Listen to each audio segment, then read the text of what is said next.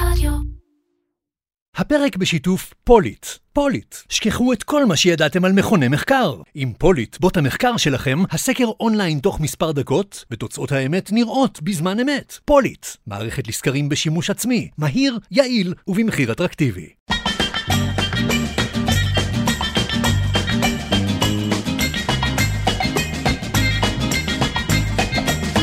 איר קצ'ר, קריאיטיב פודקאסט, עם מרן פחמן.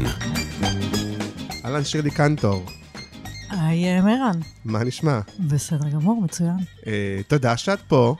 תודה שהזמנת. את אה, שם נרדף לאחריות תאגידית, מה שנקרא, והיום אה, אפילו אה, יותר היום אומרים, אה, אני יודע מה, שיווק אימפקט, כל מיני מילים כאלה, נכון? זה אותו דבר בעצם? אה, לא, זה זווית מסוימת של אחריות תאגידית. כן. אה, אחריות תאגידית זה בעצם ניהול של מכלול ההשפעות של החברות, והשיווק, impact marketing, או שיווק חברתי, או שיווק אחראי, זה הזווית של השיווק. מה אנשי השיווק והפרסום, אה, מה האחריות שלהם במסגרת האחריות התאגידית, ואיזה דברים טובים הם יכולים אה, לחולל באמצעות השוטף שלהם.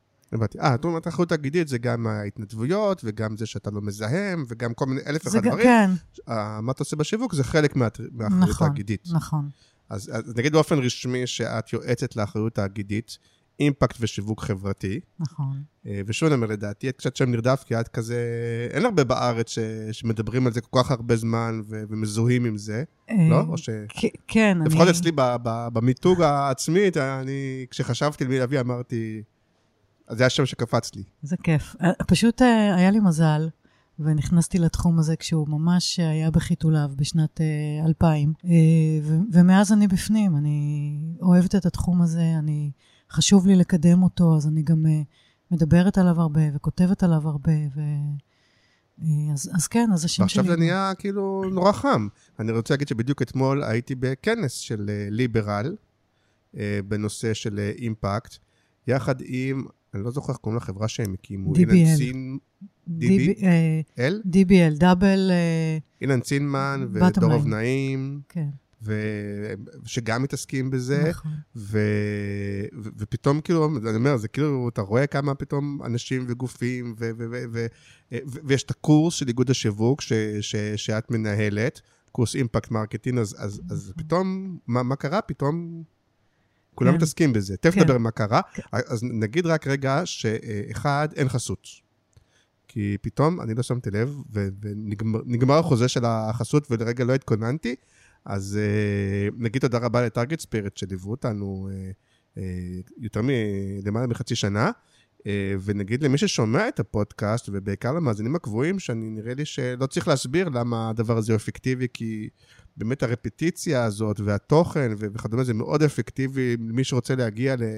מה שנקרא אנשי שיווק ופרסום ותוכן ודיגיטל או יח"צ וכל הדברים האלה זה אה, מאוד אפקטיבי, ובגלל שיש מקום רק לחסות אחת ראשית, אז uh, באמת מי שרוצה לתפוס, שיתפוס, כי אחר כך באמת זה מתפנה בערך פעם בשנה או פעמיים עושה בשנה. מבחני קבלה, כאילו, האמת, כן. טוב, זה לא אחריות תאגידית, זה ייכנס לפוליטיקה, אבל אני, נספר משהו, אחר כך כן, נחשוב בטח. אם למחוק את זה או לא, אבל אין לי בעיה של זה. פנו אליי, ערוץ 14. אמרתי להם, תקשיבו, שום סכום שבעולם. אין מצב שאני כאילו עושה... לא. אגב, זה לגמרי אה, איזשהו היבט של אחריות תאגידית, כי, כי עסקים אה, מקבלים החלטות לפעמים שהן אה, גם ערכיות, ולא רק עסקיות אה, פרופר. למרות שגם החלטה ערכית, יש לה איזושהי השלכה עסקית. כן, אז, אז הנה, מעניין לראות איך אתה כ, כאיש עסקים, כעסק, קיבלת פה החלטה שיש לה בסיס ערכי כלשהו. נכון. אבל אז אמרתי לעצמי, ואת יודעת, ואם היו אומרים לך מיליון דולר, ואם אומרים לך עשרה, האם יש זכות, אני מתכוון, בסוף זה לא... כן, כן. ערכים ערכים, אתה ואם יודע. היו אומרים לך מיליון דולר? מכיר את הבדיחה עם הזה, עם המלכת אנגליה, כן? עם ה... לא. שום- לא, יש את זה שאומרים למלכת אנגליה באיזה סכום, זה בדיחה גסה כזאת, באיזה סכום תהיי מוכנה, אני לא יודע מה זה, ו... באלף דולר, מה פתאום, וזה וזה, מגיעים איתה בסוף, אני לא יודע מה, טריליארד של זה. טוב, אולי, אומרים לה, טוב, עכשיו שסיכמנו שאת זונה, אז אפשר רק לסכם את המחיר. כן. אז עם באותה מלכת אנגליה דווקא? אני מכירה את זה הבדיחה. בגרסה אחרת. אה, אוקיי, אז אני אומר, בסוף, בסוף לכולנו יש יש לך מזל ש- מחיר, כאילו. שליבי טישלר לא יושבת עכשיו מולך. למה?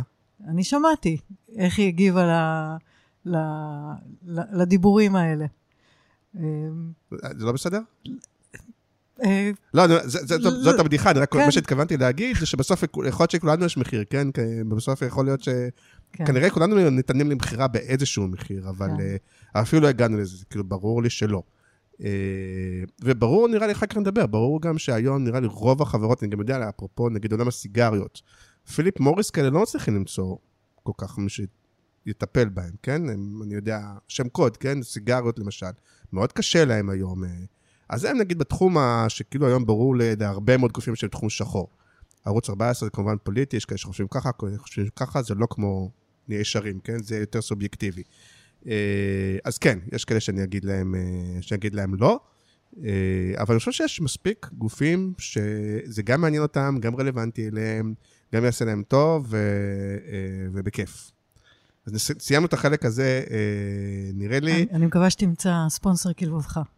כן, כן, אני מניח. וגם, בגלל שיש פה הרבה אנשים שיש להם עסקים, אני אומר, מי שיכול לחבר, יכול גם ליהנות מהחיבורים. אני מאמין ב- שאם מישהו מביא קישור, שיהנה מהקישור. אני בעצמי עושה את זה ומאמין ב... בקרמה. לא, אני מדבר אה, באחוזים. אם אה. מישהו מביא שמשדך וזה, אז אני, אני לגמרי מאמין בזה, אין בעיה. אם אתם מכירים מישהו שזה מעניין ורוצים לחבר וליהנות מזה, זה בסדר. לא? כן, מה, בגלל שאת כן. חברה תאגידית, את כאילו סמל הצדק והתוארה ממש וה... לא, זה, לא. ממש לא. להפך, זה נראה לי דבר מאוד מקובל. לגמרי. זה איזושהי אה, עמלת... אה, לגמרי. אבל הדבר הזה יאפיין נורא את השיחה שלנו, ויכול להיות שאני אהיה הבומר, ויכול להיות שאני... לא יודע, כי כשמתחילים לדבר על עולם המוסר, ומה כן ומה לא, והאם זה או, ואת יודעת, יש פה כל מיני כן, אנחנו עוד נחזור, אנחנו עוד. נחזור לבדיחה על מלכת אנגליה, זה לא... אה, כן, כן, אני אומר, לא כל מיני. דברים, רגע, זה מותר, זה אסור, זה יפה היום, זה לא יפה, זה היה יפה פעם, זה היה... יש פה הרבה דברים שקורים, כאילו. נכון. אה, ו- ו- ואנחנו נדבר על כל זה. וגם אמרתי שעוד פעם, זה מהדברים האלה, שאני למשל מרגיש שאני יחסית בור בזה. את בטח, עוד פעם, זה מצד אחד מתעסק בזה הרבה זמן, מצד שני, כאילו כל פעם את פוגשת אנשים שכאילו זה כאילו פעם ראשונה שאמרו, נגיד אתמול בכנס, פעם ראשונה שמעתי על המושג אה, ESG. כן. אז עכשיו, זה בטח את אומרת, נגיד את אומרת, רוב האנשים מכירים את המושג, לא, לא, מכיר... רוב האנשים לא מכירים. את מתכוונת, את, כן, את כן. חיה את זה, אבל את פוגשת עדיין, נראה שזה עכשיו שלב המפנה, אבל את עדיין פוגשת, לדעתי, רוב האנשים שמקשיבים לפרק, הרוב די חדש להם. איזה כיף. זה אני הכי אוהבת. להתחיל מאפס. כן, זה אני כן, הכי זה אוהבת. טוב שכאילו את אומרת כל פעם, כן. רגע, מה הם, כן, איפה הם כן. חיים? מה שמעניין אותי זה, זה להפיל אסימונים. אז אה, לא, אני לא אומרת איפה הם חיים, אני יודעת היטב איפה אנחנו חיים, כן. ואני אני מאוד אוהבת אה, להעלות מודעות לאיזשהו נושא, זה מה שהכי מאתגר אותי, אז אני דווקא אוהבת את זה. אני אז, שמחה. אז אני אומר, אז את אה, די תובילי את הריקוד הזה. אוקיי. אה, אז, בוא, נראה מאיפה נתחיל. אני רוצה בעצם שנסביר בעצם מה זה אחריות תאגידית, או מה זה שיווק אימפקט. אנחנו בתוך האחריות תאגידית, אנחנו נתעסק בעיקר בשיווק ופרסום, כי בזה עוסק הפודקאסט, אבל כמו שאמרנו, ושוב, הדברים מתחברים אחד עם השני, נדבר על זה נכון. אחר כך. נכון. אתה לא יכול לפרסם משהו, אבל אם אתה לא באמת כזה, וכל ה... אז, אז, אז בואי תתני את זה מסגרת אז, ככה. אוקיי, אז, אז מה זה אחריות תאגידית? אם אני אגיד את זה במילים אה, פשוטות, זה שתאגיד עסקי מתנהל באחריות. אה, מעבר למה שהחוק מצפה ממנו, מה שנקרא Beyond Compliance. לחברות היום יש השפעות מאוד מאוד גדולות. החברות, במיוחד התאגידים הגדולים, אה, יש להם השפעות אדירות. הם משפיעים על העובדים שלהם ועל איכות החיים שלהם. הם משפיעים על, על הלקוחות, הם משפיעים על, ה, על החברה כולה. אני חושבת שכדאי שנדבר היום גם לא מעט על משרדי פרסום, כי משרד, משרדי פרסום זה, ענף הפרסום זה ענף, זה כן. תעשייה. יש לה את ההשפעות החברתיות והסביבתיות שלה, שהן מאוד משמעותיות. ולכל ענף כזה, ענף הרכב, ענף המזון, ענף הפיננסים, לכל ענף ולכל חברה יש השפעות אה, שהן לא כאלה שהחוק מנהל אותן, אלא הן פשוט מתנהלות. ואחריות תאגידית אומרת, חברות צריכות להיות ערות להשפעות שלהן, גם העקיפות, אה, ולנסות אה, כל הזמן לצמצם את ההשפעות השליליות ולהגדיל את ההשפעות הטובות. עכשיו יהיה מי שיבוא ויגיד, את בטח מכיר את הגישה, לא, חברות צריכות להסיע רווחים לבעלי המניות שלהם, או אם זו חברה זה, ל, ל, לבעלים שלהם. זה מה שהן צריכות לעשות. מי, למה החברות צריכות אה, אה, לעשות דברים טובים או להשפיע על... מי, מי, מי אמר, מה פתאום, למה, מה אה, כן, אלטרואיסטיות, מה, מה פתאום. נכון. אז, אז יש לזה שתי תשובות. התשובה הראשונה זה שכדי אה, להכניס רווחים, אני פחות אוהבת את המילה שיא, כי תמיד נראה לי ששיא הרווח זה איכשהו כשאתה מביא לשיא את הרווח, אז זה תמיד איכשהו בא על חשבון משהו אחר. אבל כן, חברות צריכות לייצר רווחים, וזאת התכלית שלהם. אמ, אז, אז כן, והתנהלות אחראית היא תורמת לזה, והיא מאפשרת את זה, ואם חברה לא מתנהלת באחריות, אז אה, זה יכול גם לפגוע לה ברווחיות. והתשובה השנייה היא, כי ככה ראוי.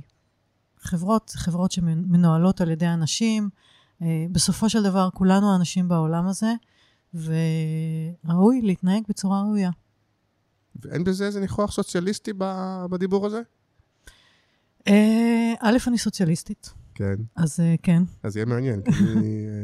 לא, אני אגיד לך למה, כי אני חושב, דווקא איפה פה זה כן פועל לטובת העניין, כי אני גם לטובת העניין, ולדעתי זאת הסיבה שזה חם עכשיו, כי, כי כאילו, ואולי אני גם קצת, בגלל הכנס של אתמול, אז זה קצת ככה, ו, וקיבלתי מתנה את הספר של אה, סר רונלד כהן, כהן, שהוא כתב על כלכלת האימפקט וכל הדבר הזה.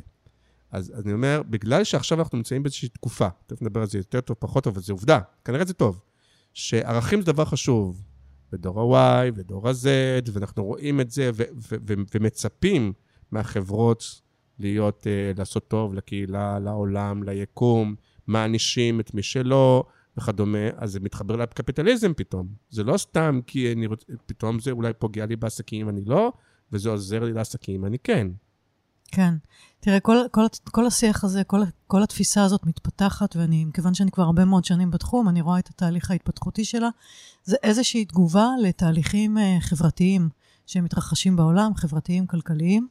Uh, ו, והיום בעצם זה תגובה, חברות מגיבות לשינויים החברתיים האלה, uh, וגם המשקיעים, אפרופו כן. הכסף, המשקיעים היום, יש את מה שנקרא השקעות ESG, אולי אני אסביר מה זה המונח הזה. כן. זה ראשי תיבות, E זה environmental, S זה social ו-G זה governance. זה כל הנושא של הממשל התקין, ממשל תאגידי, אתיקה וכן הלאה. זה בעצם אומר שמשקיעים היום, כשהם באים להשקיע בחברות, הם בוחנים לא רק את הסיכונים הפיננסיים הקלאסיים, אלא הם בודקים גם סיכונים שנובעים מניהול תקין או לא תקין של השפעות חברתיות וסביבתיות. למשל, אם זאת חברה שיש לה ייצור, שרשרת ייצור שלה הולכת לאיזה מדינה מתפתחת, ויש שם ניצול עובדים, יש שם סיכון, ל... לא שומרים על הבטיחות של העובדים, סיכון של שריפות וכן הלאה, אה, זה נזקים פוטנציאליים. או אם זאת חברה שפועלת בישראל נניח, וזאת חברה שמתעסקת בהרבה חדשנות, טכנולוגיה, והיא צריכה הרבה מוחות וטאלנטים, אבל היא לא משקיעה מספיק בפיתוח של העובדים שלה ובשימור שלהם, זה גם כן סיכון, כי הרבה מההון בורח. אז אה, ז, זאת דוגמה אחת. נכון, אז... הדבר המעניין הוא שפה אני מודה שלא הספקתי להתעמק, אז אולי אם את מכירה תסבירי, שיודעים היום ממש למדוד את זה, איך, מוד, איך ממש מודדים את זה, כי כאילו נשמע שיש המון פרמטרים. נכון, יש המון פרמטרים. אבל זה כן מדיד, נכון? זה מדיד. ציון ממש. כן, כן, יש היום uh, ממש אנליסטים בבתי השקעות ובחברות... Uh, ובחברות שמתמחות בזה, והם uh, עושים אנליזה, יש גם קריטריונים, יש כל מיני סטים של קריטריונים, שמודדים כל מיני היבטים של אחריות תאגידית שנוגעים להשפעות החברתיות והסביבתיות והאתיות. אני כן אגיד שזה משתנה מתעשייה לתעשייה. בכל תעשייה יש את ההשפעות המהותיות שלה.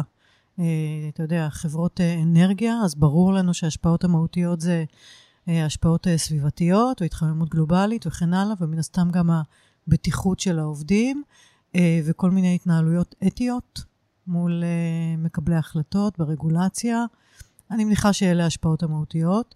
השפעות מהותיות של תעשיית המזון הן שונות. אה, קשורות לגידול התוצרת החקלאית ואיך מנהלים את ההשפעה בשרשרת הערך, אה, קשור למזון עצמו, איך הוא משפיע על הבריאות של הצרכנים ועל ה-well-being שלהם. אז זה בכל זאת קונטקסט אחד, אם לכל תעשייה יש פרמטרים אחרים, יש... אה, לכל, פרמ... לכל, לכל תעשייה יש את הסוגיות המהותיות שלה, יש הרבה דברים שהם משותפים, ולכל פרמטר נותנים ציון, ויש דרך לשקלל את זה. יש. אוקיי. דרך לשקלל את זה. בטוח שיש גם דרך כבר לעשות מניפולציה על זה, אבל זה... יש, הציניות. תמיד יש, תמיד יש, כן. אוקיי, אבל בוא נגיע רגע לשיווקית. אז א', השאלה היא, אה, האם חברות, ואת בעיקר מייעצת לחברות כן, בנושא הזה? כן, אני מייעצת לחברות. אז האם רוב החברות, את מרגישה שהיום, א', אני חושב שהשינוי שאני מרגיש מהצד, ואת בטח יותר יודעת, הוא כאילו מרגיש כרגע אקספוזנציאלי, כאילו מרגיש נכון. פתאום שיש איזה מין טראח, איזו עלייה ב... נכון. נכון, בכל... אבל עדיין כשאת פוגשת רוב החברות, הן חברות שכבר לא צריך להסביר להן למה צריך את זה, למה זה טוב, זה, זה רק, אוקיי, בוא נראה איך, או שאת עדיין בחינוך שוק? כי אני בטוח שבשנת 2000, מתי אמרת שהתחלת? זה היה לחנך, 2000. להסביר, או לצאת, אמרו, אוקיי, איך עושים משהו כדי לצאת מדי חובה גם. יש גם איזו רגולציה של חלק מהדברים שצריך לעשות תחרות תאגידית, בחברות ציבוריות אולי, או משהו, לא? אמ, כל מה שהופך להיות רגולציה הוא כבר לא ממש אחריות תאגידית, כי אחריות. תאגידית, בדיוק, האחריות התאגידית היא וולונטרית, אז גם כל מה שנכנס בתוך התחומי האחריות תאגידית זה משתנה, למשל, נגיד פעם הנגשה של, אה, הנגשה לאנשים עם מוגבלויות, של שירותים פיזיים, של אתרי אינטרנט וכן הלאה, הייתה וולונטרית, זה היה חלק מהאחריות התאגידית. ברגע שזה הפך להיות חקיקה, אז אה, זה כבר לא ממש אחריות תאגידית, כי זה עמידה בחוק. כן. אנחנו מדברים על Beyond Compliance. אבל כן, יש, יש האצה, ואני ממש ראיתי לאורך השנים את השינוי. השינוי הראשון התחיל כשהתחיל ה-Web 2.0, ואנשים התחילו לכתוב uh, טוקבקים ב, ב, ב, באינטרנט, בעיתון, התחילו להגיב על דברים ולדווח מהשטח, hey, יוצא עשן מהמפעל, כל מיני דברים כאלה. פתאום הסיפור של החברות כבר לא היה חד צדדי. הקפיצה המשמעותית הייתה סביב הרשתות החברתיות. כי אז באמת הסיפור כבר הפסיק להיות חד צדדי. אה, במיוחד ראיתי את זה בעבודה עם אנשי שיווק, שהיו רגילים שהם אלה שמספרים את סיפור המותג, ופתאום אה, כל מיני אנשים אה, נכנסים להם באמצע ומביאים לפעמים עובדות סותרות. אה, אתה יודע, אם, אם הייתה חברה שהסלוגן שלה, חברת אה, סלולר, שהסלוגן שלה היה ככה זה כשאוהבים, והרבה לקוחות אה, זוהמים פתאום יודעים לספר ברשתות ששירות הלקוחות זה לא, לא ככה זה כשאוהבים. אה, וכל מיני דוגמאות כאלה. כן. אוקיי. אז... לא, אה, אם כבר אמרת את הסלוגן, אז חשפת, כן. כן, אז, אז יש, אה, או, או למשל היה פעם, נגיד, אה, מבצע של אחת מרשתות הפיצה, שפרסמו בפייסבוק איזה מבצע, בואו תגידו לנו מה זה, ואתם הזוכים יקבלו, ואז פתאום העובדים השתלטו על, ה, על הפוסט הזה והתחילו לכתוב איך החברה מתנכרת אליהם ולא מוכנה, ל- לא משלמת להם בזמן, ו... ואתה יודע, אנשים, אה, היום כל אחד עם הסמארטפון הוא עיתונאי. הוא יכול אה, להגיד את האמת שלו. אה, שהרבה פעמים זאת גם האמת העובדתית, והאופן שבו מותגים אה, מופיעים מול העולם, זה לא האופן שבו אנשי הפרסום והשיווק בוחרים להציג את המותג, אלא זה איזה מין הולוגרמה שנבנית מה, מהמון כיוונים. כן. כן. אם החברה מזהמת, אז, אז המותג יכול להיות הכי מקסים בעולם, אבל אם החברה שמייצרת אותו מזהמת, או אם הוא מסתבר שמי כאילו שמי... נייקי כזה עם ה sweatshops כן, המפורסם. כן, נכון. אז, אה, אבל הם עדיין, הפסיקו עם ה... עם ה- נייקי זה? הפסיקו, נייקי היום למרות שזה הם, עדיין אה, נדבק להם, זה כאילו. נדבק. זה, זה רק מראה כמה חשוב לנהל את הדברים האלה בזהירות וברגישות, כי אנשים זוכרים. אנשים זוכרים דברים כאלה, ונייקי היום היא אחת החברות המופלאות באופן שבו היא תורמת לאנושות ומקדמת ומנהלת את העניינים שלה, ועדיין אה, יזכרו לה את זה. אוברקומפי, אני קורא את השם שלהם, נכון? מה? אוברקומפי? החברת אופנה. אברקום, כן, אברקום אברקום. ופיץ'. כן. כן, הנה אז זה נגיד דוגמה. דוגמה שנגיד יותר עכשווית, כאילו, נכון, כן, שחטפה. כן. חברה שחטפה, כי היא התעלמה מהקולות. אם קודם דיברתי בעיקר על המשקיעים כגורם משפיע ו- וגורם לחברות, כן. אה, המשקיעים מאוד, כל ההשקעות ESG האלה, בשלוש שנים האחרונות מאוד האיצו את התהליכים בחברות, כי, כי המנהלים מבינים ש, שהמשקיעים והבורדים מבינים שלא ישקיעו בהם, אם לא ינהלו את ה-ESG שלהם כמו שצריך. אבל שוב, גורם- לא ישקיעו בהם, כי המשקיעים חושבים שיש את התהליך הזה של הדור החדש שאכפת לו, שכנראה לא יצרוך וכדומה, לא כי המשקיעים נהיו פתאום... אה, לא, לא כי המשקיעים, אה, א'. חלק מהמשקיעים הם אה, מהדור החדש בעצמם. כן. אז הם מביאים איתם את התפיסות הערכיות שלהם, אבל גם הם מבינים שיש פה ניהול סיכונים, וניהול סיכונים הוא בגלל שהדור החדש מגיע עם תפיסות חדשות ועם ציפיות חדשות. אה, הוא רוצה שהחברות יהיו, פחות יפגעו בסביבה, הוא רוצה מוצרים יותר בריאים, הוא רוצה שקיפות גדולה יותר. כן. הוא רוצה... כי בסוף אנחנו כן באיזה עולם קפיטליסטי, או בעולם שהוא באמת, אה, כן, כן, כמו שאת אומרת, סיכונים זה לא רק נכון. אה, אידיאליים. נכון. עכשיו, אני כאילו מזהה שלוש חברות, ופשוט תגידי לי אם אני צודק או לא, נגיד, כן. יש, אה, וגם בעבודה שאני רואה מול לקוחות שלי וכאלה. יש סוג אחד של לקוחות שיכול להגיד, תקשיב, עזוב אותי מהנדנוד הזה, זה כמה רעשנים, כמה זה, עזוב, בסוף תתן להם מוצר טוב, תן להם בזול, תן זה, זה יקנו, עזוב אותי, זה ניו אייג'י כזה, זה יחלוף, לא יודע מה. קבוצת האמצע שיכולה להגיד, אה, תקשיב, הדבר הזה קורה, אנחנו צריכים לשים את הקוסמטיקה הזאת, אנחנו צריכים להיראות שאנחנו כאלה, לא בטוח שנתמודד עם סוגיות היסוד המהותיות, באמת עכשיו נלך לתקן את הזיהום או את השפך או את ה... לטפל, לא יודע מה, בכמה נשים מועסקות, או יש אלף... אנחנו, ואנחנו צריכים להיראות בסדר, ויש את החברות הסוג השלישי ש, ש, שמבינות שצריך לעשות, אה, או לקום כחברה חדשה כמו שצריך, או לעשות שינויים רציניים, אמיתיים, כולל הפרסום, כולל... נכון? זה פחות או יותר המצב? אה, כן, יש איזשהו טווח. יש כן. טווח כזה. ולכן אני, כשאני עובדת עם חברות, אני תמיד קודם כל מסבירה להם את הקונטקסט, את התהליכים החברתיים, הסביבתיים. אנחנו דיברנו על כל מיני תהליכים חברתיים, לא דיברנו על אקולוגיה. אחד הגורמים שמאיצים את כל הסיפור הזה זה השתנות האקלים. אה, חברות אוכלות הרבה כאפות בגלל השתנות האקלים הזה, והציבור סובל, ומבחינה מסחרית יש הרבה מאוד נזקים. והיום כבר מתחילים להבין שהסיפור הזה הוא רציני. התחממות האקלים, פסולת הפלסטיק, אה, הדברים האלה, אה, מחסור במשאבי טבע, הדברים האלה זה כבר לא איזה אמירות של כל מיני מחבקי עצים, זה עובדה שעסקים אה, מתמודדים איתם, והם מבינים שזה איום, זה סיכון, צריך להתמודד עם זה. זה לא רק בגלל שיש איזה דור צעיר שיש לו כל מיני רצונות. אז כן, אז יש חברות ש... אבל גם פה יש לי תיאוריה, אם כן. את רוצה. אפרופו, למה הדור הצעיר לדעתי נורא מתעסק בזה? אני גם פה אהיה טיפה ציני, אבל סליחה מהדור הצעיר, גם ככה יש לי שם של אה, בומר נרגן. אבל הדור הצעיר מתעסק בזה כי באמת, באמת זה נוגע אליו. הדור הצעיר באמת מרגיש שהוא הולך לאכול את החרא. ואיפה ראיתי את זה? אפרופו, שזה לא רק שהם כאלה מלאי אידיאלים, הם פשוט, זה נורא נורא נוגע אליהם, וככל שאתה יותר מבוגר, סליחה על הזה, אתה אומר, טוב, זה אחריי המבול, כאילו. איפה ראיתי את זה הפוך? בחסיונים של הקורונה, כן? כי שם זה הפוך, שם הצעירים אומרים, מה אכפת לי? כי זה לא רלוונטי להם. המבוגרים רוצים להתחסן, כי שם זה שומר עליהם. כלומר, בסופו של דבר, לדעתי, הצעירים מאוד מאוד בדבר הזה, כי, זה, כי הם מרגישים שהם הולכים עכשיו לאכול את את כל הבעיה של האקלים. זה, א', מבינים שזה לא ייקח עוד 100 שנה או 50 שנה, כמו שחשבו פעם, כי השיטפונות והאסונות קורים כבר עכשיו, וזה יקרה עוד 10, 20, הם, זה, הולך להיות בגלגול שלהם. ומהאינטרס הצר הזה, הם, הם אכפת להם. כלומר, זה לא רק, מה, כן, מה, כן. מה הטענה שלי? תראה, אני חושבת שההתפלגות הערכיות היא פחות או יותר זהה בכל דור. בכל דור ודור יש אנשים שהם יותר אידיאליסטים ופחות אידיאליסטים. אה, את לא אני- מסכימה שהדור הצעיר הוא יותר כאילו לא יודעת- אידיאליים וזה? אני לא יודעת אם הוא יותר אידיאליסטי. אמ, אני יודעת שיש אמירה כזאתי, אמ, אבל אני, אני מסכימה איתך שבשבילם זאת מציאות חיים כבר. זה לא... והדוגמה של הקורונה היא דוגמה יפה. אה, דוגמה מאוד יפה שנתת. הם בהחלט הולכים להתמודד עם זה, והם הולכים אה, באמת אה, לאכול אותה בענק. אה, גרטה טונברי, שמובילה את הצעירים, ויש הרבה התארגנויות של צעירים בעולם, הם יודעים שהם באמת כבר אוכלים אותה עם הדבר הזה. אמ, אז כן, זו סיבה מספיק טובה בשבילם לעמוד על הרגליים, לעמוד על הרגליים. כן, אמ, מתקומם כאילו, כן, כן, רציתי להגיד לעמוד על הרגליים האחוריות, אבל אין להם. כן.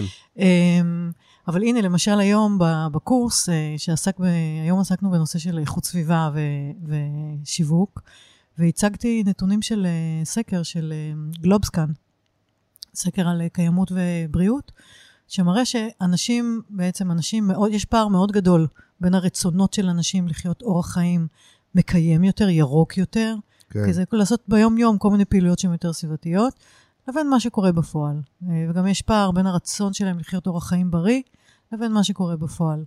אז... אה, ולכן אני גם קצת אה, הם נזהרת רוצים, עם אבל לא. מוכנים לשלם את המחיר. אפילו מחיר כספי, אפרופו, אני זוכר שפעם טיפלתי באיזה מותג של רכבים אה, היברידיים, חשמליים וכאלה וזה, אז...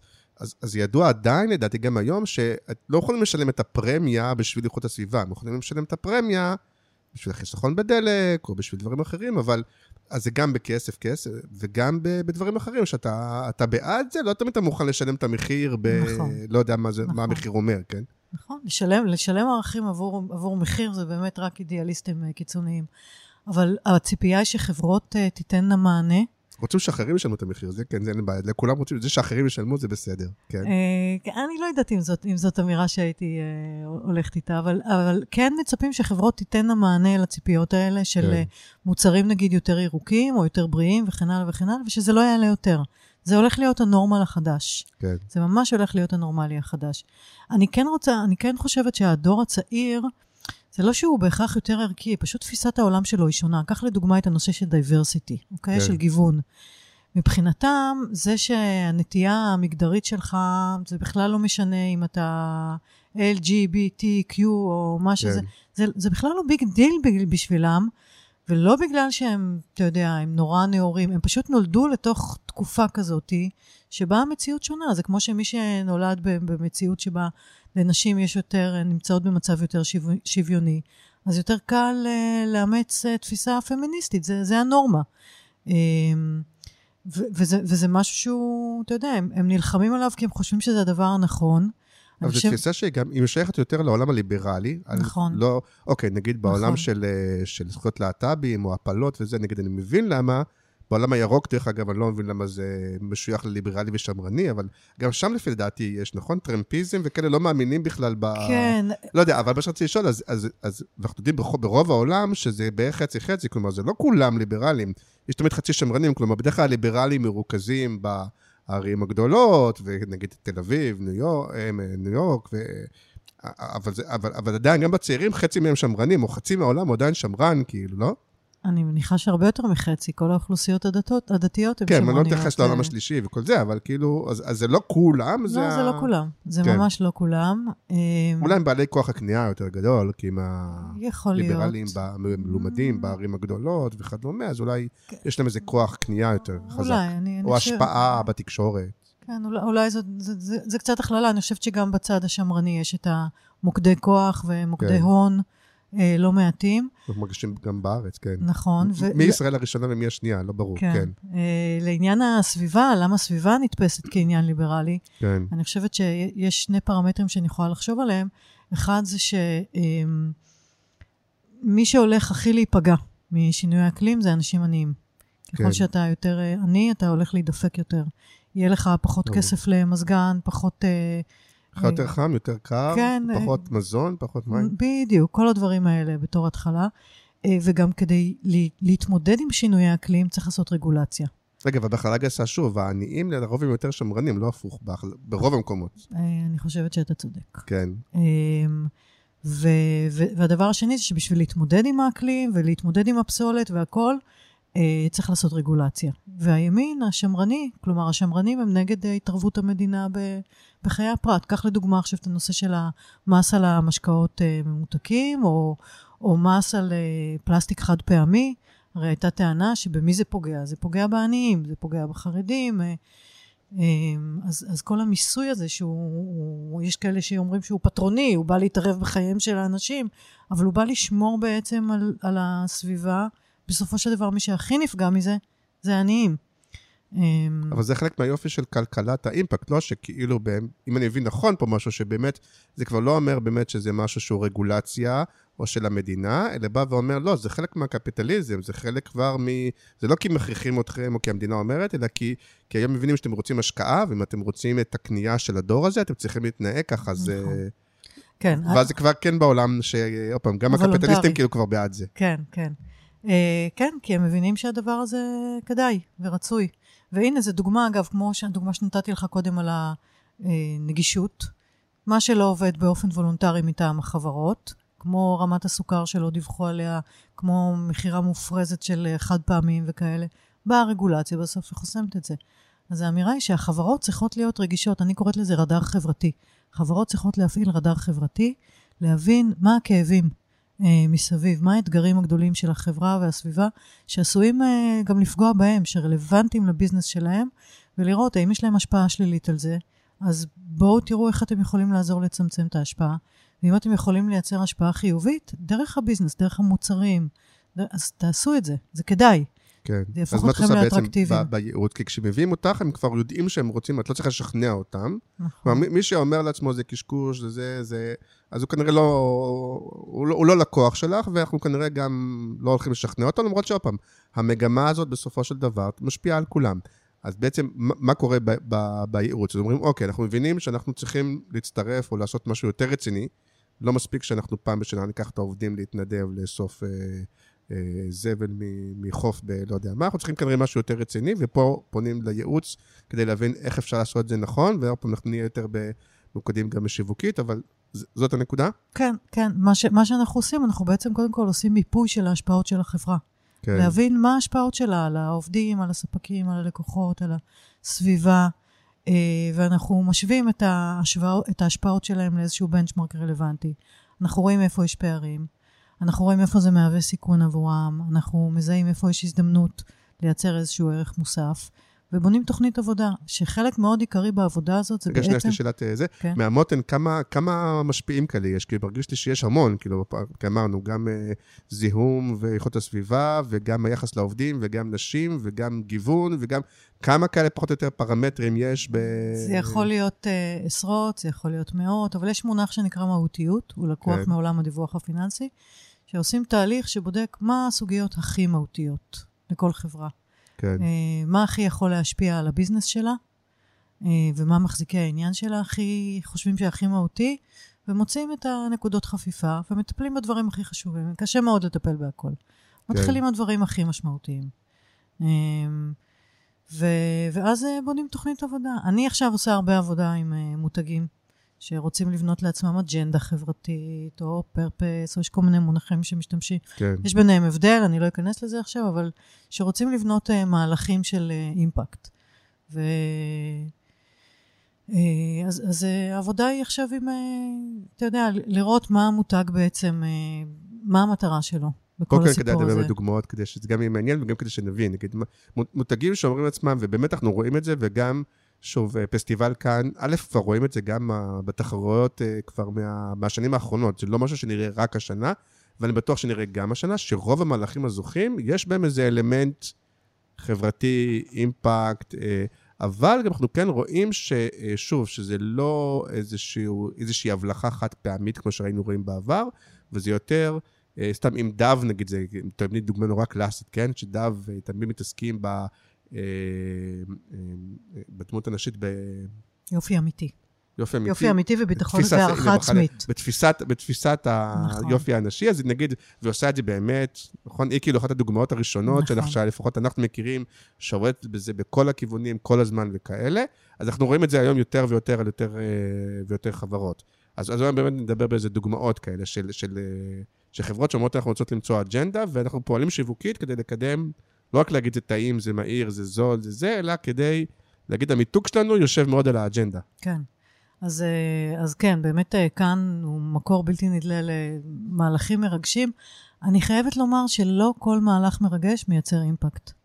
אה, לפרטים, לפעמים יש מהלכים שאני מסתכלת בסרטון שעושים עליהם, ואני רואה כמה הרבה חשיפות, וכמה הרבה זה, ונתונים מדהימים, ו, ויכול להיות שמבחינת ביזנס הם באמת הביאו אה, תוצאות. מבחינה חברתית, אה, לא בטוח שהם יצרו את האימפקט הרצוי. ופה אני... אז בואו נתחיל בדוגמאות הטובות, ואחר כך אולי נציין דוגמאות איפה, איפה זה פחות מדויק. אה, או זה כאילו עולמות ה green wash, pink wash, כל הדברים האלה, כן? כן. אבל בואו נתחיל דווקא בטוב, כאילו. תראה, אני, אני נגיד אביא איך לך... עושים את זה נכון. כן, אני אביא לך כמה דוגמאות uh, מארצות הברית, כן, uh, של מהלכים שאני אוהבת לספר עליהם, שהם נורא מוצלחים בעיניי. כן. Uh, למשל, יש מהלך של uh, ג'ונסון אנד ג'ונסון. שעובדים עם uh, חטיבת בתי חולים. הם זיהו כבר לפני המון שנים שיש מחסור בכוח סיעודי, אחיות, אחים. וזה הקהל שלהם, כי הם עובדים מול בתי חולים. והם החליטו שהם הולכים ל- ל- לבנות את הדימוי, להעצים את הדימוי של האחים והאחיות, ולהביא עוד אנשים, להפוך את המקצוע הזה לאטרקטיבי. והם השקיעו, הם עשו שיתופי פעולה עם כל מיני בתי ספר לאחים, אחיות, אה, אה, רפואה, כל מיני מסגרות כאלה. אה, עשו תחרויות חדשנות, עשו סרטונים, אה, נתנו מידע על התמחויות שונות בלימודים, נתנו מלגות, עשו פרסומות בטלוויזיה למקצוע, ממש השתמשו בהמון המון כלים כדי להפוך את המקצוע הזה ליותר נחשק. ואכן, הם הגדילו את אה, מספר האחים והאחיות בצורה מדהימה, ואני חושבת שבקורונה אפשר היה להבין כמה הדבר הזה הוא חשוב, כן. כי אלמלא המעורבות שלהם, כנראה שהיה, המחסור בכוח העזר הרפואי היה עוד יותר גדול. כשהשיקול העסקי, אם אני מבין נכון, ושוב, גם ממה שאני מכיר ממהלכים, שזה השינוי הגדול לדעתי שאני רואה בעולם הזה, הוא שזה לא רק מספיק שזה מהלך יפה, שוב, מבחינה אלטרואיסטית, אז נורא יפה לחברה, אלא זה צריך לראות- להראות שזה שיפר את הביזנס. נכון. שזה, אז אם אני מבין נכון, בגלל שהם עשו את זה, אז אחר כך אותם רופאים ואח, ורופאות, ואחים ואחיות, אה, כנראה היה להם איזושהי סימפתיה או אמפתיה או לחברה, וכנראה אחר כך זה שיפר את התוצאות העסקיות, הם כאילו רכשו יותר או השתמשו יותר במוצרים של ג'ונסון אנד ג'ונסון, ולכן זה שיפר גם את התוצאות של החברה. כלומר, זה לא רק בוא נעשה טוב לעולם, כן. בסוף זה, זה גם צריך לעשות טוב עסקית. נכון. אני, אני בדרך כלל מעדיפה להביא דוגמאות שיש לי את הנתונים של ההשפעה העסקית, במקרה הזה כן. אין לי, אני נוטה להניח שאם חברה ממשיכה עם מהלך כזה יותר מעשר שנים, אז זה כנראה משרת אותה. אני לא יודעת עד כמה לצוות הרופאים והאחים בבתי חולים יש את האפשרות בחירה באיזה מותג, באיזה מוצר להשתמש, אבל אני מניחה שזה משרת את ג'ונסון. אבל, אבל את מסכימה עם זה שאנחנו מדברים על, uh, בשיווק האימפקט הזה, שהוא באמת, שהוא גם עושה טוב, כן. פעם, א', לא עושה רע, שתיים, נכון. עושה טוב, עוד פעם, לעולם, לקהילה, לאג'נדה שבחרת, אבל במקביל, אותו דבר גם עושה טוב לביזנס, נכון. הוא לא רק תרומה לקהילה, מה שקורה פעם. לגמרי, אני אתן לך דוגמה, אני אתן לך דוגמה טקטית. תראה, המהלכים האלה של השיווק החברתי, האימפקט החברתי, אמורים לתמוך באסטרטגיה שיווקית. אם יש חברה שמגבשת אה, לב מותג, ורוצה עכשיו לעבוד על, אה, אה, אתה יודע, לשים בפרונט את הערכים של המותג ולהדגיש את האיכויות שלו, אם היא תעשה מהלך חברתי, שבדיוק מגלם את אותם ערכים, היא תעזור להנכיח את המותג במרחב הצרכני, לייצר סביבו שיחה הרבה יותר מעניינת מאשר פרסומת מכירה רגילה, אה, או פרסומת אווירה או משהו כזה, זה מייצר שיחה ועניין הרבה יותר גדולים, במיוחד אם המהלך אה, מאפשר לצרכנים לעשות משהו טוב עבור עצמם או עבור הקהילה שלהם. אה, אני תמיד אומרת, המותג צריך להיות אנייבלר, הוא צריך להיות הרוח מתחת לכנפיים של הצרכן, שמאפשר לו לעשות משהו מיטיב בתחום שחשוב לו. וכל חברה יכולה למצוא כזה? את חושבת? או שכי יש כאלה שאומרים, אוקיי, טוב, הם חברת תרופות, בטח שקל להם לעשות... אבל בעצם... כן, כן. כאילו כל חברה, אפילו חברת, לא משנה, מוצרי צריכה, שת, לא משנה מי יגידו, את אומרת, כן, הם יכולים למצוא כן, את, ה, כן, את האג'נדה הזאת? תראה, אלם זה מוצר מזיק. אבל ההנחה שלי זה שכל מוצר מביא איזושהי תועלת ואיזשהי ערך לעולם הזה, למשתמשים בו. אה, אחד השינויים, אגב, שאנחנו עובדים עליהם זה לשפר את התועלת הזאת ולשפר את הערך, אה, ולתת, שה, שהמוצר ייתן מענה באמת לצרכים אמיתיים, ולא, ל, ולא לצרכים לא אמיתיים, אבל ככל שהוא נותן מענה לצרכים אמיתיים, אז אפשר לבנות מהלך חברתי שתומך בדבר הזה. אני רוצה לתת לך דוגמה שאני... רגע, יש לי שאלה כן. לפני. מה זה, מה זה, נגיד, אני מאתגר אותך קצת, כן? כן. מוצר מזיק. כי יש הרבה דברים שנורא קשה, מטוס, אתה יכול להגיד מצד אחד, מוצר מדהים, הוא מקרב מרחקים, הוא יכול להביא תרופות ואוכל וזה, לא יודע זה. מצד שני, הוא מייצר המון זיהום, אז הוא מוצר מזיק או מוצר uh, טוב? כן. כלומר, כמעט, על הרבה מאוד דברים אפשר להגיד, מצד אחד הם עושים הרבה מאוד טוב, מצד נכון. שני הם גם מייצרים רע. נכון. אז השאלה כמה הרע זה הוא גדול וכמה הוא הכרחי. וגם יש את הפופוליזם, מה שנקרא. נכון. אתה יודע, אני יושבת, אני מסתכלת פה על השולחן שבינינו, כן. אז למשל עומד פה בקבוק של סודה סטרים, כן. ולידו עומד בקבוק פלסטיק אה, חד פעמי של מים, שהביאו אותו כל הדרך מאיטליה. אה, הכחול הזה שם, הקטן. אה, הביאו אותו כל הדרך מאיטליה באונייה, שפלטה בדרך CO2, כדי שהוא יגיע לפה, כן. שתשתה מים. שיש בברז. שיש בברז. כן. אה, ובשביל לעשות אותו, אתה יודע, היו צריכים לייצר בקבוק פלסטיק, ש... הייתה פה המון עבודה בשביל להביא את הפלסטיק הזה עם המים מאיטליה. כן. ויש לך לידו בקבוק אה, סודה סטרים, שאתה רק צריך למלא אותו בברז וקצת אה, כן. לגוזז אותו. אז, אז, אז כן, אז מים, מים כולנו צריכים, וזה חשוב, ולפעמים טוב שיש לנו, יש מצבים שבהם אנחנו חייבים מים, יש גם את האפשרות הזאת של בקבוק רב פעמי, אז, אז למה הגעתי לזה? כי, כי כל מוצר אתה יכול להגיד עליו שהוא בעייתי, יש לו השלכות בעייתיות, זה נכון. השאיפה היא, א', לצמצם את ההשפעות הבעייתיות כמה שיותר.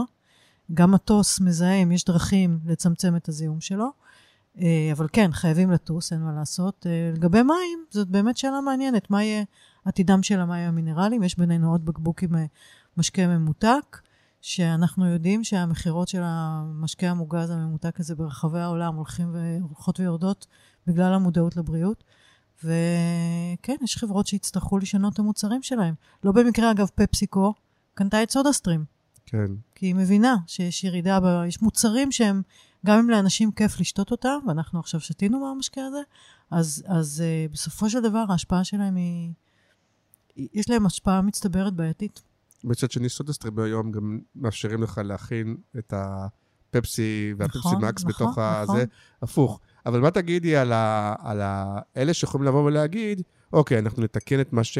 את אומרת, יש את הכל, נתקן את מה שאפשר, נתחיל לזה, אבל בסוף תמיד יכולים להגיד אלינו, שרגע, אז למה זה לא טוב ולמה זה לא טוב, וכאילו בסוף, מי שרוצה תמיד ימצא אצלנו מה לא טוב. נכון. א', מי אז ש... אז אולי לא שווה בכלל להתחיל, כי כאילו תמיד אפשר לבוא... נכון. בטענות. תמיד אפשר, ותמיד יהיה גם משהו שהוא לא מושלם, וגם אנחנו כבני אדם לא מושלמים, אבל uh, אני חושבת שאנשים uh, בעיקר מעריכים uh, שקיפות והתקדמות. הם uh, פחות מחפשים שלמות. יש את אלה שיחפשו את השלמות, והם אף פעם לא יהיו מרוצים, אין מה לעשות איתם. אבל uh, אי אפשר היום שלא לעשות. אי אפשר היום שלא לבחון את עצמנו כל הזמן כחברה, כביזנס. לא לבחון את עצמנו, לא להיות במודעות, uh, לא להתקדם כל הזמן, להשתפר. Uh, עדיף לדעת שאנחנו מתקדמים כל הזמן, משתפרים כל הזמן, האתגרים אגב מתחדשים כל הזמן, אף פעם לא מגיעים ליעד בעניין הזה. זה צורת קיום, זה צורת הוויה, זה כמו שאתה בן אדם, אתה חי בעולם הזה כאדם אחראי, כאדם אכפתי, כאדם רגיש, אתה כן, גם אתה לפעמים תגנוב רמזור, גם אתה לפעמים תזרוק uh, כרטיס חנייה בזה, גם אתה לפעמים תצעק על הילד שלך. כן, אבל אתה כל הזמן תשאף uh, להיות... אבל שיווקית ווייז, איך את מייעצת, באמת בנושא הזה ש... שאפשר לבוא ולהגיד, אוקיי, אז אני פחות מזהם ופחות זה ופחות זה, אבל בסוף יגידו שאני לא נחמד לעובדים, או בסוף ימצאו שיש לי ש... פחות מדי נשים, או בסוף ימצאו... אז כאילו, אז שיווקית אני אף פעם לא אצא מזה, במיוחד שהרבה פעמים גם יש אינטרסים של מי... למצוא וכדומה, כן? אז, אז, אז איך אני יוצא מזה שיווקית? אז, אז קודם כל צריך לעבוד על כל הדברים המהותיים האלה. כן. כן. כן, אין מה לעשות, צריך לעבוד על זה.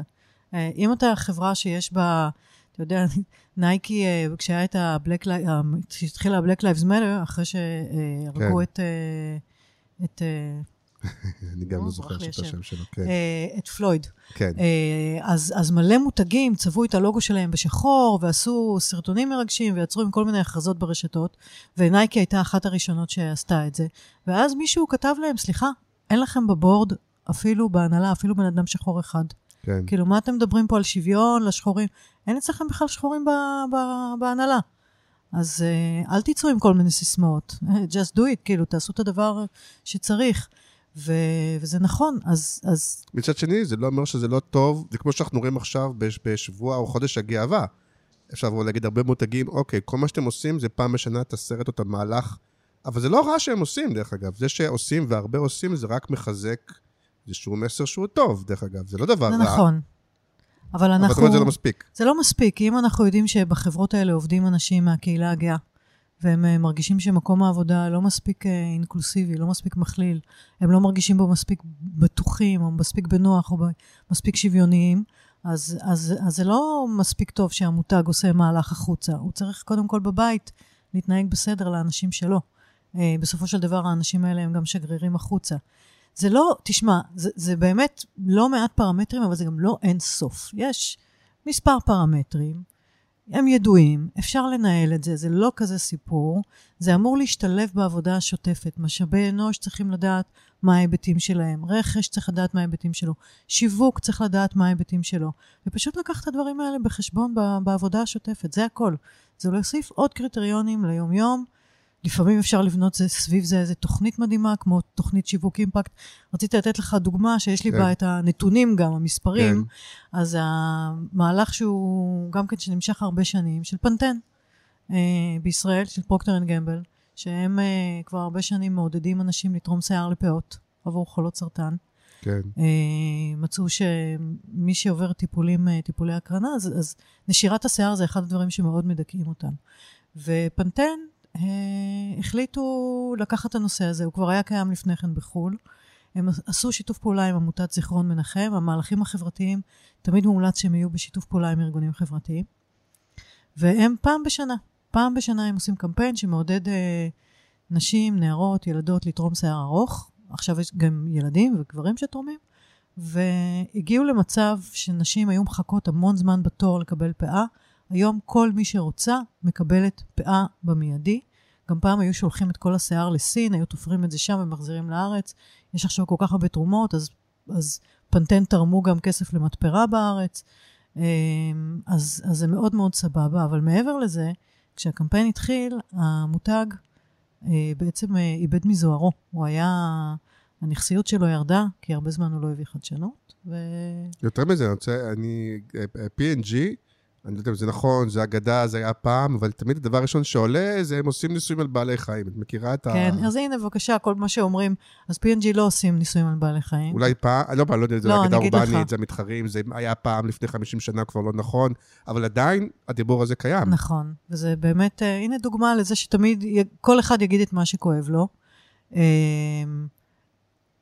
אני אגיד על בעלי חיים ואחרי זה אני אחזור לקמפיין. אה, אז, אז P&G לא עושים ניסויים על בעלי חיים, הם מפתחים כל מיני טכנולוגיות לבחינות אלטרנטיביות של מוצרים, לא על בעלי חיים. מה שכן, בסין יש חוק של הממשלה שמחייב שכל מוצר שפוגש את גוף האדם, בין אם זה מזון, קוסמטיקה, בריאות, אה, תרופות וכן הלאה, חייב לעבור ניסויים על בעלי חיים. אה, ולכן ממשלת סין מחייבת אצלה במעבדות לעשות את הניסויים על בעלי יש חיים. בזה רציונל, את אומרת, כי כדי שזה לא יזיק לבני אדם, לפעמים עדיף לבדוק את זה על עכברים. ז- זאת הסיבה מראש שעשו את כן. הניסויים האלה, אבל היום יש כבר שיטות אחרות, ולכן כן. כל החברות הגדולות שמתמודדות עם הבעיה התדמיתית הזאת, כל החברות שעושות קוסמטיקה, טואלטיקה וכן הלאה, אה, לכולם היום כבר יש שיטות אלטרנטיביות לבדיקת מוצרים, זה גם ה- החוק, הדירקטיבה האירופאית כבר אוסרת על ניסויים בבעלי חיים, ו- והם מנסים לשכנע את ממשלת סין לעבור גם היא לשיטות בדיקה אלטרנטיביות. אז המוצרים לא נוסו על בעלי חיים, אבל מה שנכנס לסין, כדי לקבל אישור, צריך לעבור ניסוי, לא כל מוצר ומוצר, אלא אה, לעבור ניסוי על בעלי חיים. זה, זאת האמת. כן, אני חוזרת לקמפיין, כן. שבזכות הקמפיין הזה, שהוא הפך להיות הצלחה מסחררת והמון פאות, המון שיער נתרם, המותג חזר ממקום שלישי למקום ראשון ב brand equity. אה, בארץ? בארץ, כן. והמכירות הכי גבוהות שלו בשנה זה בנובמבר, בזמן של הקמפיין. כשנובמבר זה חודש חלש, אין ים, אין חפיפת שיער, אה, וזה החודש הכי חזק שלהם. אה, למרות שהם לא דוחפים את המוצר ב... וואלה.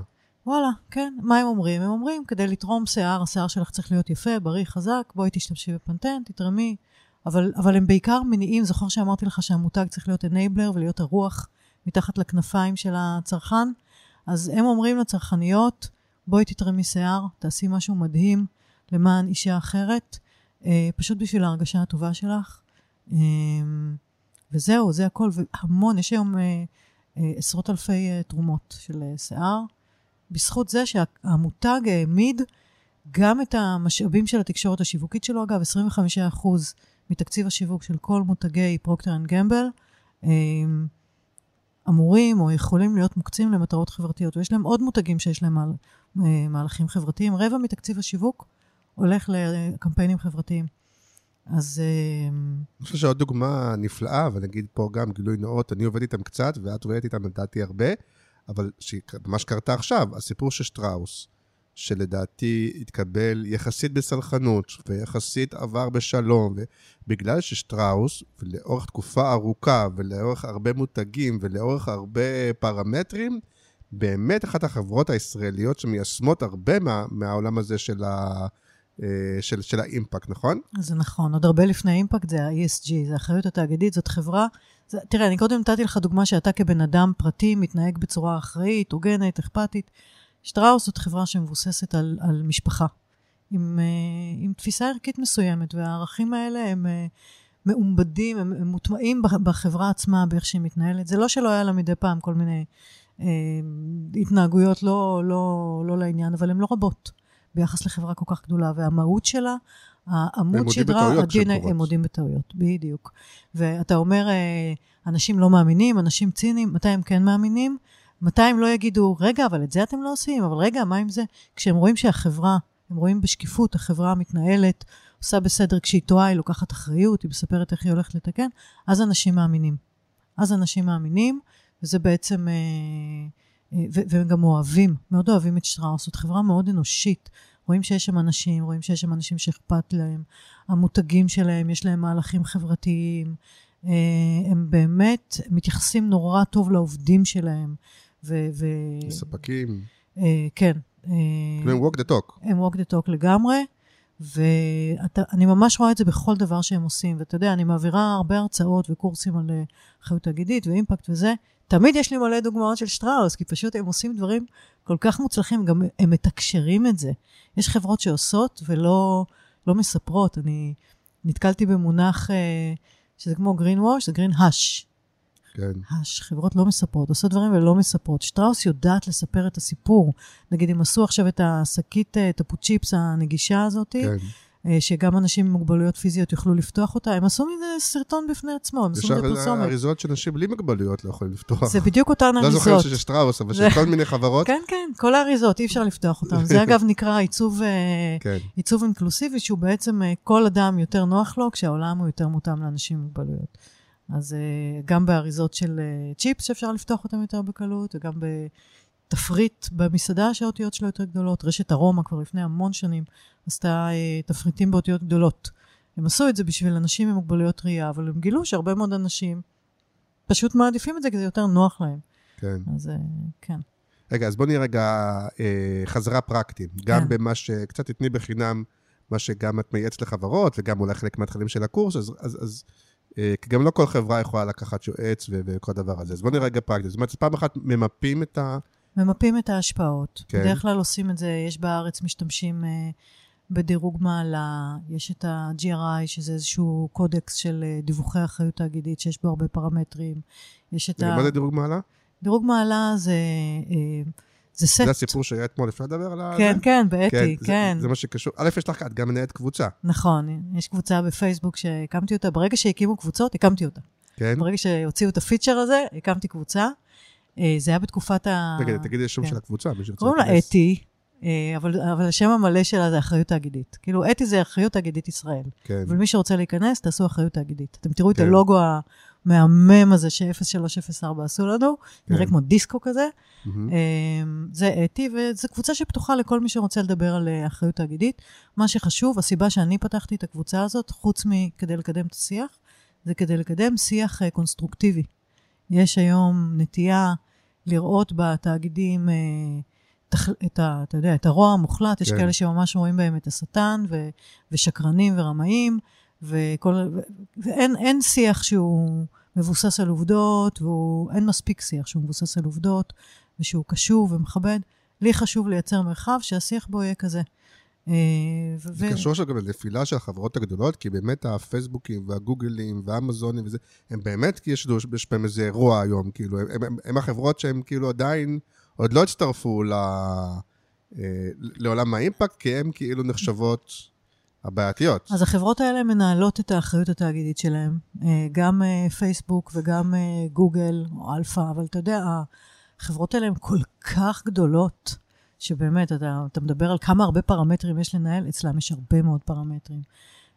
אבל אצלם יש באמת הפרמטרים המהותיים ביותר, של נגיד, אתה יודע, כל ההשפעה של שמירת הפרטיות והטיות וכל מיני דברים כאלה.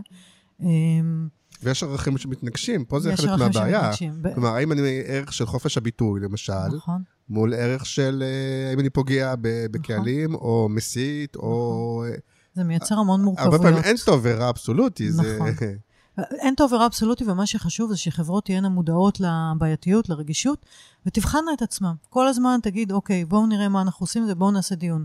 אנחנו יודעים מה הערכים שמנחים אותנו, אנחנו מבינים מה המשמעויות העסקיות, בואו נעשה דיון ונקבל החלטה ונדע לנמק אותה. אה, אני זוכרת שפעם עבדתי עם לקוח מחברת מוצרי צריכה, אז רק התחיל, הפייסבוק רק התחיל, והם התחילו להשתמש בטקטיקה הזאת של פייק יוזרים שמשמיצים את המתחרים. מהמם. ואני אמרתי, בואנה, הדבר הזה הוא קטסטרופה, אתם, אה, אסור לכם לעשות את זה. בואו, בואו תעשו על זה לא. דיון. אז זה עדיין היה חוקי. הנה כן. הדוגמה לאחריות תאגידית שהיא מתחילה כמשהו וולונטרי, כשזה עוד מותר. ואז השאלה, אתם עושים את זה או לא? וביקשתי שיעשו על זה דיון. אני לא חושב שמעולם זה היה חוקי. זה זה התחזות, זה הטעיה, זה כל מה שאת אני לא רוצה. יודעת, אבל... כן. אה, לא, אני לא משפטן, אבל אני חושבת על פניו, שבהתחלה. בהתחלה זה כנראה עדיין היה חוקי, ו... ורמייה, זה כל מה שאת לא רוצה. הוא החליט כן, להמשיך עם זה, דרך אגב. כן, הוא החליט להמשיך עם זה, ו... לצערי הרב. כן. אה, כן, אבל למה התחלתי לספר את זה? כי, כי יש, כשיש דילמה, אז הנה, אמרתי, תעשו דיון, תקבלו החלטה, תדעו לנמק אותה, בסדר. לפחות, אבל תראו מה מונח על השולחן. תבינו מה ההשפעות שלכם, ואז תקבלו החלטה. תראה, פייסבוק וכל החברות הגדולות, הבעיה העיקרית איתן שהן גדולות מדי. פשוט גדולות מדי. לא, דווקא אני רוצה להחזיר אותך לפרקטי, כן, כי, כי, כי בייעוץ, אז שוב אנחנו אומרים, אנחנו אומרים שבסוף זה גם צריך להיות כלכלי. נכון. אז כאילו, איך את מצליחה לשכנע ברוב החברות את ב-ROI, השאלה אם יש איזשהו מקום שבו אפשר באמת להוכיח או לשכנע שבסוף ב-ROI זה, זה, זה יהיה שווה לך את זה, או שזה הכל בתקשיב, יש מגמה, וכשתסתכל על זה בעוד אה, עשר שנים, אה, תבין שזה היה... אבל בסופו של דבר, כרגע אני צריך לשלם מחיר כנראה נכון. גבוה, או תפעולי, או לשנ... לעשות שינויים ש... נכון. שהם, שהם כואבים, נכון. בהנחה שמתישהו זה ישתלם לי כן. אה, עסקית. מה שאני עושה, אני בדרך כלל אה, ממפה באמת את הדברים הכי... אני מראה להם איפה יש סיכון לתעשייה שלהם, לענף שלהם. איזה תהליכים אה, חברתיים, או תהליכים, אה, ציפיות של צרכנים, ציפיות של עובדים, מחסור צפוי בחומרי גלם. דרך מחקרים, דרך מה, דרך כן, עיתונות, כן, דרך... כן, יש, אה, כל, יש כן. מחקרים ויש אה, מגמות שאנחנו רואים שקורים בעולם, קורות בעולם, ואנחנו יודעים שהן אה, מגיעות תכף לארץ. מראים, מראים איפה יש איום על שוק המזון, או חומרי הגלם, או דברים כאלה. אנחנו פשוט רואים מה קורה עם העובדים היום. תראה, בוא ניקח דוגמה קונקרטית, נורא רציתי לדבר איתך יאללה. על זה. הפרק עם ליבי היה מרתק בעיניי. אוקיי. נורא נהניתי מהשיחה שלכם. אה, ו- ותראה מה קורה עכשיו בענף הפרסום. כן. אנחנו כל הזמן מדברים על החברות האחרות, על חברות המזון, איזה... חברות פרסום, משרדי פרסום, זה כן. חברות, זה, זה וואחד תאגידים, שגם מרגישים את הכאפה. נכון. הם כן. חברות שעד עכשיו הם היו מחוץ לשיח. יש הרבה מאוד חברות שעדיין לא מדברים עליהן בהקשר של אחריות תאגידית. אתה יודע, מדברים על חברות מזון, על בנקים, תקשורת, אה, קוסמטיקה, טואלטיקה.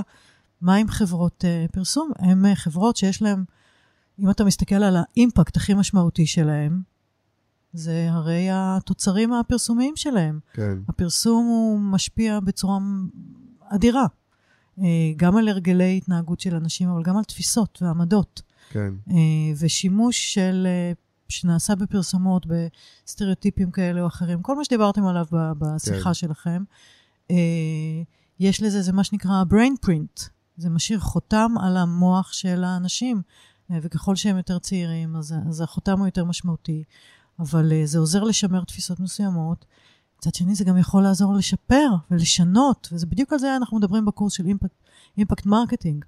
איך אפשר להשתמש בכוח של הפרסום והתקשורת השיווקית, והדיבור הזה, השיחה של המותג, כדי לייצר שינוי, שינוי חברתי, לעזור לאנשים לאמץ הרגלים יותר טובים, אה, נגיד בנושאים של איכות סביבה, או בריאות, או התנהגות אחד עם השני, שינוי תפיסות כלפי האחר, כלפי אנשים עם האוכלוסיות, אפרופו קהילה גאה. כאילו, יש המון דברים שאפשר לעשות, ולא כשהפ... לא, לא צריך שהפרסומת תגיד משהו מיוחד, פשוט צריך להראות בה, למשל, אנשים מגוונים, ולא להראות בה כל פעם את אותו שטאנץ. זה למשל משהו שמאוד uh, משתנה. אני נורא מבסוטית מזה שבשנים האחרונות יש שיח ער מאוד אצל אנשי שיווק, אצל אנשי פרסום, הם מבינים את, הש... את השינוי הזה. למשל, כל הנושא של איך נשים נראות בפרסומות. אתה יודע שאני לפני 25, כמעט 30 שנה התחלתי לעסוק בנושא הזה כשלמדתי סוציולוגיה, אה, ולמדתי את הנושא של אה, פרסום אה, סקסיסטי וסטריאוטיפים בפרסום, ואז הבנתי עד כמה הפרסום באמת משפיע ועד כמה הפרסומות הן סקסיסטיות, ובניתי איזו הרצאה על בסיס העבודה שלי עם שקופיות, נסעתי ברחבי הארץ, העברתי את ההרצאה. כשראיתי פרסומת, נגיד לבושם, שהיא, אני ממש זוכרת את הפרסומות האלה, אני זוכרת פרסום, יש לי סט של פרסומות שהן יושבות לי חזק בראש, הייתי שולחת מכתב למנכ"ל של החברה, כדי להתלונן על, ה, על הפרסומת. כמובן שאף אחד לא ענה לי. כן. היום, כשיש פרסומת שהיא... חשבת מין, אוקיי, יש כמה נודניקים שיש. כן, ש- כן, שכתבו. היינו כמה נודניקיות, מי, מי ראה, מי שמע. כן. היום, היום מעלים פשוט מיד את הפוסט, וכולם, כולם כועסים על זה. וחברות משנות פרסומות בן רגע. חברות משנות, חברות משנות מילים, חברות משנות דמויות, אה, חברות מורידות קמפיינים. יש כוח אדיר היום לציבור הרחב, והעניין הוא שהיום יותר ויותר אנשים בתוך עולם הפרסום מבינים את זה. אני חושבת שברגע שאנשים מבינים מה המשמעות ומה ההשלכה של ההחלטות שלהם, כולם אנשים טובים בגדול, כן, למעט עכשיו, אני, אני, חריגים. מעניין אותי, אני בכוונה חוזר ל, ל, ל, לחלק העסקי, כי, כי עדיין יכול להיות מישהו, סתם, בעולם האופנה, שמישהו יכול להגיד לך, כמו שאנחנו, א', גם רוח התקופה משתנה, כן? נכון. אבל שיכול להגיד לך, עדיין, תקשיבי, נשים, וגם גברים, דרך אגב, זה אין הבדל, אבל אפשר לדבר באנשים, קונים אה, בגדים כדי להרגיש שהם נראים יותר טוב. ואנשים נראים יותר טוב, גם נשים וגם גברים, וזו תפיסה שאומנם היא תרבותית, אבל לצורך העניין, כשהם יותר צעירים, הם, הם מרגישים יותר צעירים, הם מרגישים יותר רזים, הם מרגישים כל הדברים האלה. ולכן בפרסום, אני רוצה לתת להם הרגשה שככה הם ייראו, אז אני אראה להם אנשים או נשים צעירים ורזים ויפים. זה היה ההיגיון הרבה מאוד שנים של פרסום, נכון? ככה הוא עובד. אני, אני אתן לך הרגשה שאתה תהיה ככה אם תלבש את הבגדים האלה, או תקנה את הרכב הזה, או אם תשים את הבושם הזה. נכון, זה היה הבסיס, אוקיי? הכלכלי, ויגידו לך, אוקיי, זה מה שגורם לאנשים, אם, אם אני, הפעם אין לי בעיה לדבר על גברים, זה מנתק את זה, שאם אני אלבש את זה, אני אראה גברי וצעיר ורזה ויפה, כמו הדוגמה, למרות שאני לא. גס וואט, אתה לובש את זה ואתה לא נראה ככה. נכון, נכון, אבל המציאות... זה היה הבסיס, את מסכימה איתי שזה היה הבסיס הרבה מאוד זמן. אבל תראה בדיוק מה קרה עם ויקטוריה uh, סיקרט, כן. אוקיי? שבמשך שנים ביקשו, הצרכניות הצעירות והאימהות שלהם ביקשו תתחילו לעשות בגדים שיותר נוח לנו ללבוש, במידות נורמליות. אנחנו לא כולנו נראות כמו כן. הסופר מודל שמופיעות בפרסומות שלכם, אנחנו לא כאלה. אנחנו רוצות משהו שיהיה לנו נוח, והחברה לא הקשיבה לדרישות האלה. ואנחנו רואים במשך שנים, כן, היה להם ירידה במכירות. זה קשה להבין, כי אם הם לא מייצרים את הבגדים עצמם לקהל, אז בעצם הם, אין להם מה למכור. אבל זה בדיוק זה, הדבר זה הזה, אבל גם בפרסומות. אבל, נכון, אבל, ואז קמה חברה מתחרה. אמריקן איגל עשתה את המותג שלה, את Aerie של הלבשה תחתונה. ו guess what, רואים בפרסומות נשים רגילות, נשים שיש להן פולקעס, ונשים שיש להן אה, אתה יודע, מותניים, ופתאום לא כולם כאלה חטובות, והמותג הזה מצליח בצורה בלתי רגילה. בזמן שהמכירות של ויקטוריה סיקרט מתרסקות, אז אמריקן איגל נוסק. למה? כי כבר אי אפשר יותר למכור את השקר הזה, את הזיוף הזה, את הפייק הזה. פעם, זה חוזר למה שאמרתי קודם, פעם מי ששלט בדימוי של מה יפה, מה נחשק, מה נכון, אמרת קודם, זה, זה, זה, זה מי שיצר את הפרסומות. והיום כל אחד... עוד פעם, תמיד הוויכוח האם הפרסומות שיקפו יצרו, אבל אוקיי. הפרשומות... אני לא חושב שהפרסומות יצרו את תפיסת לא היופי, אבל ברור, ודאי שהם עזרו לזה. הם שימרו אותה, כן, הם שיעתקו אותה, ותשמע, כל תפיסת היופי היא די, גם אם יש לה כמה יסודות מאוד ביולוגיים, אוקיי, אנחנו אוהבים למשל, העין שלנו נמשכת למשהו סימטרי. העין שלנו יודעת שכשמשהו יותר חלק או יותר צעיר, ביולוגית, יש משיכה, אבל בגדול, גם הגדרות היופי זה תוצר של קפיטליזם. הקפיטליזם, יש הרבה חברות שמרוויחות מזה שאנחנו מתייסרים מכך שאנחנו לא רזות מספיק, חלקות מספיק, אה, שיער של... כי אז אנחנו צריכים לצרוך את הפתרונות שיהפכו אותנו לכאלה. אנחנו צריכים להיות באי נחת מתמיד. תחשוב על תעשיית האופנה, דיברת עליה קודם. כן.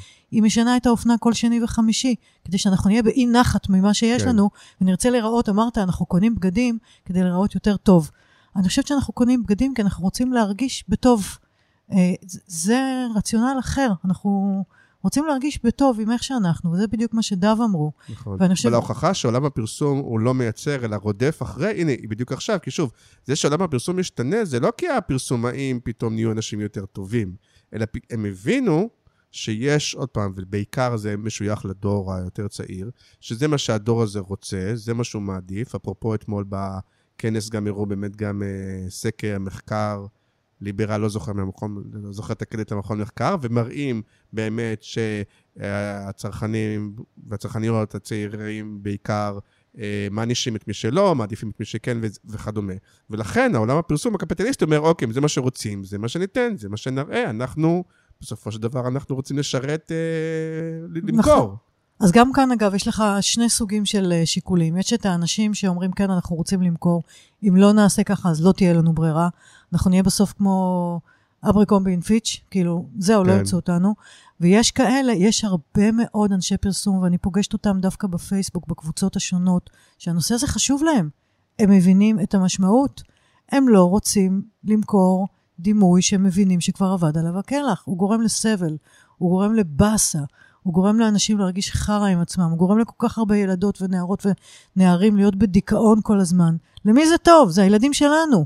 למי זה טוב? אתה יודע, יש סרט מדהים עם קלייב אוון, לא זוכרת איך קוראים לו, הוא פרסומאי, והוא אה, הוא עושה אה, קמפיין, יש לו בת אה, שהולכת לקולג' או בת צעירה. To make a long story short, הבת שלו פגשה איזה גבר שהתחזה למישהו צעיר, הכירה אותו דרך הפייסבוק והוא ניסה לאנוס אותה. והיא הייתה, היא בחורה צעירה, הבת שלו, מאוד מאוד צעירה. ו- וקלייב אוון הוא כאילו מזדעזע מאיך גבר מבוגר מעז בכלל לראות בבחורה כל כך צעירה משהו מיני, היא, היא הילדה שלו. והוא עובד במשרד פרסום. וככה באיזשהו שלב בסרט רואים אותו יושב באיזה אירוע השקה, מסיבה כזאת, הרבה אלכוהול, מוזיקה במשרד פרסום, השיקו איזה קמפיין מאוד גדול. ואז הוא יושב, והוא מסתכל על הקירות מסביב, ורואה את הפוסטרים של הקמפיין, ורואה את הדוגמנית, הדוגמנית של הקמפיין, ובעצם הוא קלט, כן, הנה, הפרסומת הזאת לקחה, בשביל לדגמן, אני כבר לא זוכרת מה זה היה, לקחה אישה עם מראה מאוד מאוד צעיר. הלבישה אותה בצורה מאוד מאוד מינית, ופתאום הוא כל הזמן הסתכל, וכל מה שהוא ראה זה את הבת שלו שם, בפרסומות. ואז נפל לו האסימון. במי אנחנו פוגעים? בילדים שלנו. זה בדיוק כמו השיחה שעשינו על האיכות סביבה. במי אנחנו פוגעים כשאנחנו מזהמים? פשוט עכשיו מתחילים להגיש לנו את החשבון. הדור הזה מגיש לנו את החשבון לפני שיהיה מאוחר מדי, הוא מביא לנו את זה למפרע. הוא כבר uh, אומר, אנחנו לא רוצים שתמשיכו למכור לנו את הבולשיט הזה. אנחנו רוצים להרגיש טוב עם איך שאנחנו. אני הולכת לים, ואני רואה שם בחורות צעירות הולכות עם ביקיני, ויש להם, אתה יודע, יש להם בטן, ויש שום, דברים שאני בחיים לא הייתי מעיזה, ואני כל כך מקנאה בהם. אני כל כך מקנאה בהם שהן מרגישות טוב עם איך שהם. אני, אני מקנאה בצעירים שהם מרגישים בכיף, בסבבה, בגיל צעיר, להיות עם הנטיות המגדריות, המיניות שלהם. אתה יודע, בפומבי, ואין להם בעיה עם זה. איזה מדהים זה, איזה כיף זה. אז אה, למה שנהרוס את זה? למה שנמשיך עם התפיסות המיושנות, המגבילות? זה נכון שהן משרתות את התעשייה המסוימת, אבל אוקיי, התעשייה צריכה להשתנות. כמו שהיא לא יכולה להמשיך לזהם, או לייצר מוצרים עם טון הסוכר בלי לדפוק חשבון, היא גם לא יכולה להמשיך ל- לייצר פרסומות שהן אה, סטריאוטיפיות כלפי אוכלוסיות שוב, אני מסוימות. טוען, דווקא זה דיון מעניין, כי אני, אני עדיין טוען שבסופו של דבר, כאילו יכול להיות לנו ויכוח על זה, אבל, אבל דווקא התוצ- השורה התחתונה היא שורה תחתונה ששנינו מסכימים עליה, והיא, והיא דווקא הטובה, כן? אבל אני טוען שהפרסום שמשרת את החברות המסחריות, בסופו של דבר באמת משרת את זה רצון קפיטליסטי, להרוויח כסף. אה, והוא משתנה בגלל שבאמת יש שינוי בביקוש, בדרישה.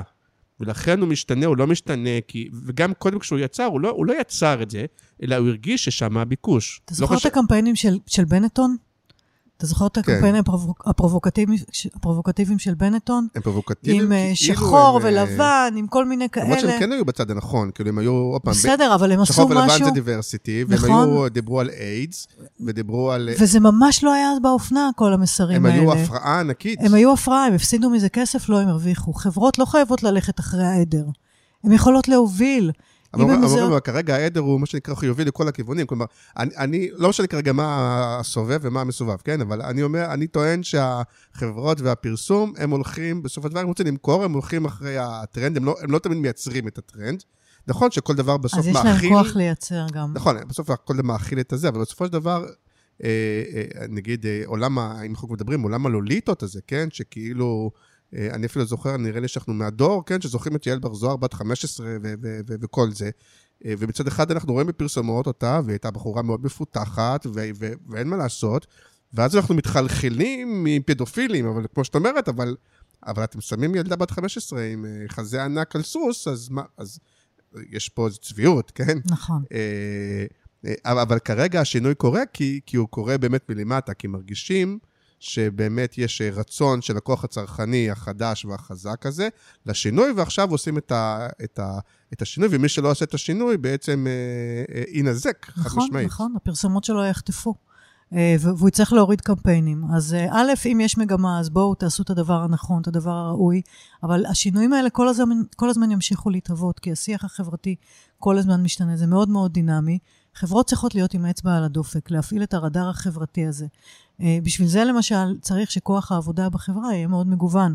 וענף הפרסום, אגב, דיברנו על סוגיות מהותיות, אז התוצר של הפרסומות זה השפעה אחת, אבל בואו נראה מה קורה בתוך המשרדים עצמם. גם כן שיח שמאוד מאוד אה, אה, מוצף לאחרונה בתקשורת, על התעמרות בעבודה והטרדות מיניות בעבודה. גם זה מנת חלקו של אה, ענף הפרסום. שוב, שזה קורה בעיניי בגלל הבנצ'מארק שנוצר. כלומר, בגלל שפתאום הגיע ההייטק והגיעו חברות ב- עם סטנדרט אמריקאי ועם סטנדרט מסוים שבו יש אה, גישה יותר טובה, ומה שאמרנו, יותר גיוון ויותר, וכדומה, אז פתאום יש להם מה להשוות, וזה מה שמייצר, וכמובן שגם הרבה עוברים לחברות האלה, זה מה שמכריח את החברות להשתנות, והן לא באמת משתנות רק כי הם מבינים שהם בסדר, לא בסדר. שוב, זה אולי ויכוח בינינו, כי את אמרת בהתחלה שאת יותר סוציאליסטית ונותר קפיטליסטית. אבל אמרתי לך שיש אנשים שהמוטיבציה שלהם היא חיצונית. יש, נכון, יש, ויש יש. אנשים שהמוטיבציה שלהם היא יכול פנימית. להיות שיש בינינו ויכוח אידיאולוגי ב- מה לא, הכוח אין. הגדול המניע. אין, אבל אין. אני אומר, החברות היום, חברות הפרסום משתנות בעיקר, לא כי פתאום הם קמו יום אחד והבינו שהם לא בסדר. הן משתנות כי בגלל. שהכוח, השוק, נכון, מאלץ אותם להשתנות. נכון. ודרך אגב, אם עכשיו באמת, לדעתי, אם ההייטק ירד והביקוש ירד ופתאום זה וזה וזה, זה ילך וייחלש, כי פתאום יגידו לעובדים, חבר'ה, מה אתם מראיינים אותנו ומתקרצצים איתנו, או שתשבו בבית. כלומר, בסופו של דבר, כוחות השוק מאוד משפיעים על זה. זה נכון, זה נכון, ובאמת הרבה מהתופעות האלה, מהביטויים של אחריות תאגידית, התפתחו אל מול אה, משברים ואל מול לחצים, דיברנו על נייקי בתור דוגמת אה, התחלה, אז כן, אז נכון, הרבה חברות פועלות בגלל האילוצים האלה מבחוץ, בגלל לחץ של משקיעים, בגלל לחץ של צרכנים, אבל א', לא כולם עושות את זה, אז כדאי שיתחילו לעשות את זה. אה, וב', השינוי, הוא צריך להיות שינוי סיסטמטי, הוא צריך להיות ממש שינוי מערכתי, זה לא מספיק. לא פלסטר. לא, ממש לא פלסטר. צריכות, חברות צריכות להבין למה השינוי הזה נחוץ. למה? איזה תועלת תצא מהם, תצא מזה. אה, גם אם זה דורש הקרבה, אתה יודע, נגיד חברות שיש בהן דייברסיטי אמיתי, שמאפשרות לאנשים, אה, נגיד, אה, מכניסות אנשים, נשים חרדיות שיעבדו, ואנשים אה, ערבים, מוסלמים, אז אתה יודע, אז, אז אתה פתאום אתה צריך שיהיה לך גם אוכל, כל האוכל צריך להיות כשר, פתאום אסור אלכוהול, פתאום צריך משמרות כאלה, פתאום, כאילו צריך להתחשב בכולם, זה נהיה נורא מורכב. אה, אבל ככה זה חברה, ואתה יודע מה, זאת גם פה יש החברה. טיפה צביעות, כי ה... אה, אני מאתגר קצת, בסדר? זה חלק בכיף, מהעניין. זה חלק כי- מהעבודה שלי. כי מצד אחד בעד, ומצד שני, יש הרבה אנשים, זה, ושוב, רובנו גזענים באיזושהי מידה, כן? פתאום יש אנשים שאומרים, רגע, אני לא רוצה לעבוד במקום שיש בו הרבה מבוגרים. אני לא רוצה לעבוד במקום שיש בו הרבה חרדים. אני לא רוצה לעבוד במקום שיש בו הרבה ערבים. אני לא רוצה, את יודעת מה אני מתכוון? כן. אנשים רוצים להיות, יש כאלה שרוצים להיות עם דומים. הדומים להם, נכון? אז כאילו, אני רוצה אולי שהחברה זה וזה וזה, אבל האם באמת אני רוצה לשבת במקום עם... אז גם פה הרבה פעמים יש... כלומר, אני פעם רוצה שמישהו אחר ישלם את המחיר, לא בטוח שאני... אני עדיין רוצה ל... אגב, אתה זה, זה מחיר שהוא מחיר נתפס, אפשר לדבר על אנשים עם מוגבלויות, ויש כל נכון, מיני כאלה אבל אתה יודע מה מדהים, מה אני רואה לאורך השנים? ברגע שאנשים, יוצא להם, הם נאלצים לעבוד עם אנשים אחרים, שהם שונים מהם, בדרך כלל נוצר שם קסם. זאת אומרת, כן. אה, ברגע שאתה מת- מתגבר על העכבות, אם, אם זה לא נתון לבחירתך, ואתה נאלץ לבוא לעבודה ולמצוא אה, אדם על כיסא גלגלים, או אישה ערבייה, או, או איש חרדי, ואתה בא עם כל הדעות הקדומות שלך, דווקא מקומות עבודה יכולים לעשות אימפקט חברתי אדיר על הנושא הזה של מסמוס הטיות, וברגע שאנחנו פוגשים את האדם האחר, אנחנו פתאום רואים את המחנה המשותף.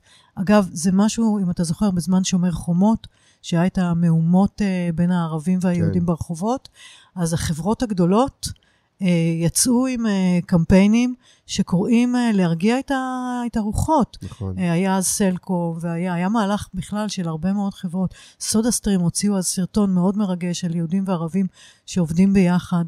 אז היום חברות, יש להן כוח, השפעה על שיח חברתי. הם לא רק, הנה, אנחנו חוזרים לנושא, האם הן משפיעות או הנה, אני מושפעות? יכול גם להכות על חטא ב- במובן הזה, כי אני מין שמאלני מתייפייף, ואני, אין לי בעיה לעבוד אה, עם ערבים, ובעיית מוגבלויות וזה וזה, אבל אם דיברתי בהתחלה על ערוץ 14, מודה שאני נגיד, אה, אה, כ, כמגזר נגיד, אני מודה, שנגיד חרדים לא באים לי טוב. ודווקא היקום מביא לי לא פעם בלקוחות, וכשאתה פוגש אותם באחד על אחד, מקסימים. זה, זה נורא כיף שזה שובר לך את הסטיגמט, כי אתה אומר, עוד פעם, אני, אני אומר על עצמי, אני, נכון? נכון. אני, את יודעת, אני יפה נפש, עם ערבים אני בסדר, אבל חרדים, אני, את יודעת מה אני מתכוון? ואז אתה עובד עם חרדים, באחד על אחד, או באחד מול שלושה, ואתה מגלה כאילו, בואנה, מהממים. נכון. אז זה, זה חלק אה, מהיופי. וככה מייצרים שינוי חברתי, הם מאפשרים את זה דרך מקום עבודה. אגב, הכנות שלך בעיניי היא, היא דבר מקסים. אבל ניסיון לאתגר אותך עם הדבר שגם, אבל עם הצדקנות. כלומר, הקצה השני הוא שהרבה מרגישים, וגם זה, ש, שזה הולך למקום של צדקנות. שזה הולך למקום של, את יודעת, שמדברים על ה...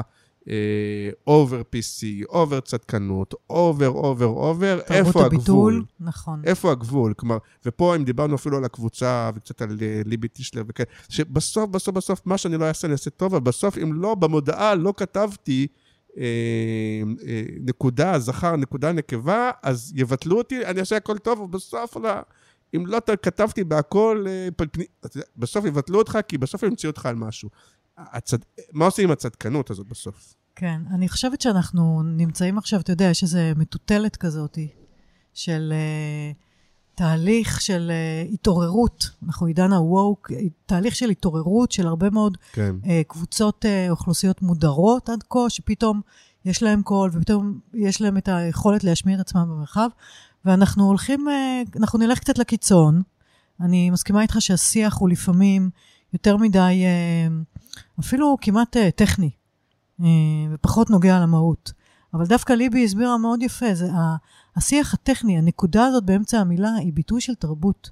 ביט- זה ביטוי של תפיסה תרבותית. אז ההתעקשות על הנקודה ועל ספירת ראשים וכל הדברים האלה, אנחנו צריכים אבל לא רק עדיין זה, לעשות היה את זה מאיה עם טכני. טרה, שמסתכלים, את יודעת, יש דברים, אני אני אפילו ו- לא יודע והיא להגיד נראית מזרחית. לא אשכנזייה, לא נכון. זה, ולמה היא בתפקיד הזה או לא בתפקיד, שיש, עכשיו שוב, כולנו מסכימים שזה חשוב, וכולנו מסכימים, ובוא, עוד פעם, בוא נודה בזה. הרבה שנים באמת המזרחי או המזרחית היו בתפקיד הטכני והמנקה, וה, וה, וה, וה, נכון. ומצד שני, כאילו, אז uh, המטוטלת הולכת רחוק מדי, ולפעמים אתה אומר, רגע, אבל מה, אנחנו באמת עכשיו הולכים לספור אשכנזים ומזרחיים ודתיים אז וחילוניים? א', כן, כי, כי אם, אני חושבת שאם היית מזרחי, אז כנראה היית מאוד שמח שיש עכשיו איזושהי ספירה, כי, כי אני, אני בחיים לא הייתי בנעליים של אדם אה, מזרחי, אני כן בנעליים של אישה, אני יודעת כן. איך זה להרגיש שמעולם הטקסטים לא פנו אליי כאישה. אה, אז אני יודעת איך זה מרגיש, ונורא מגניב לי שאני רואה...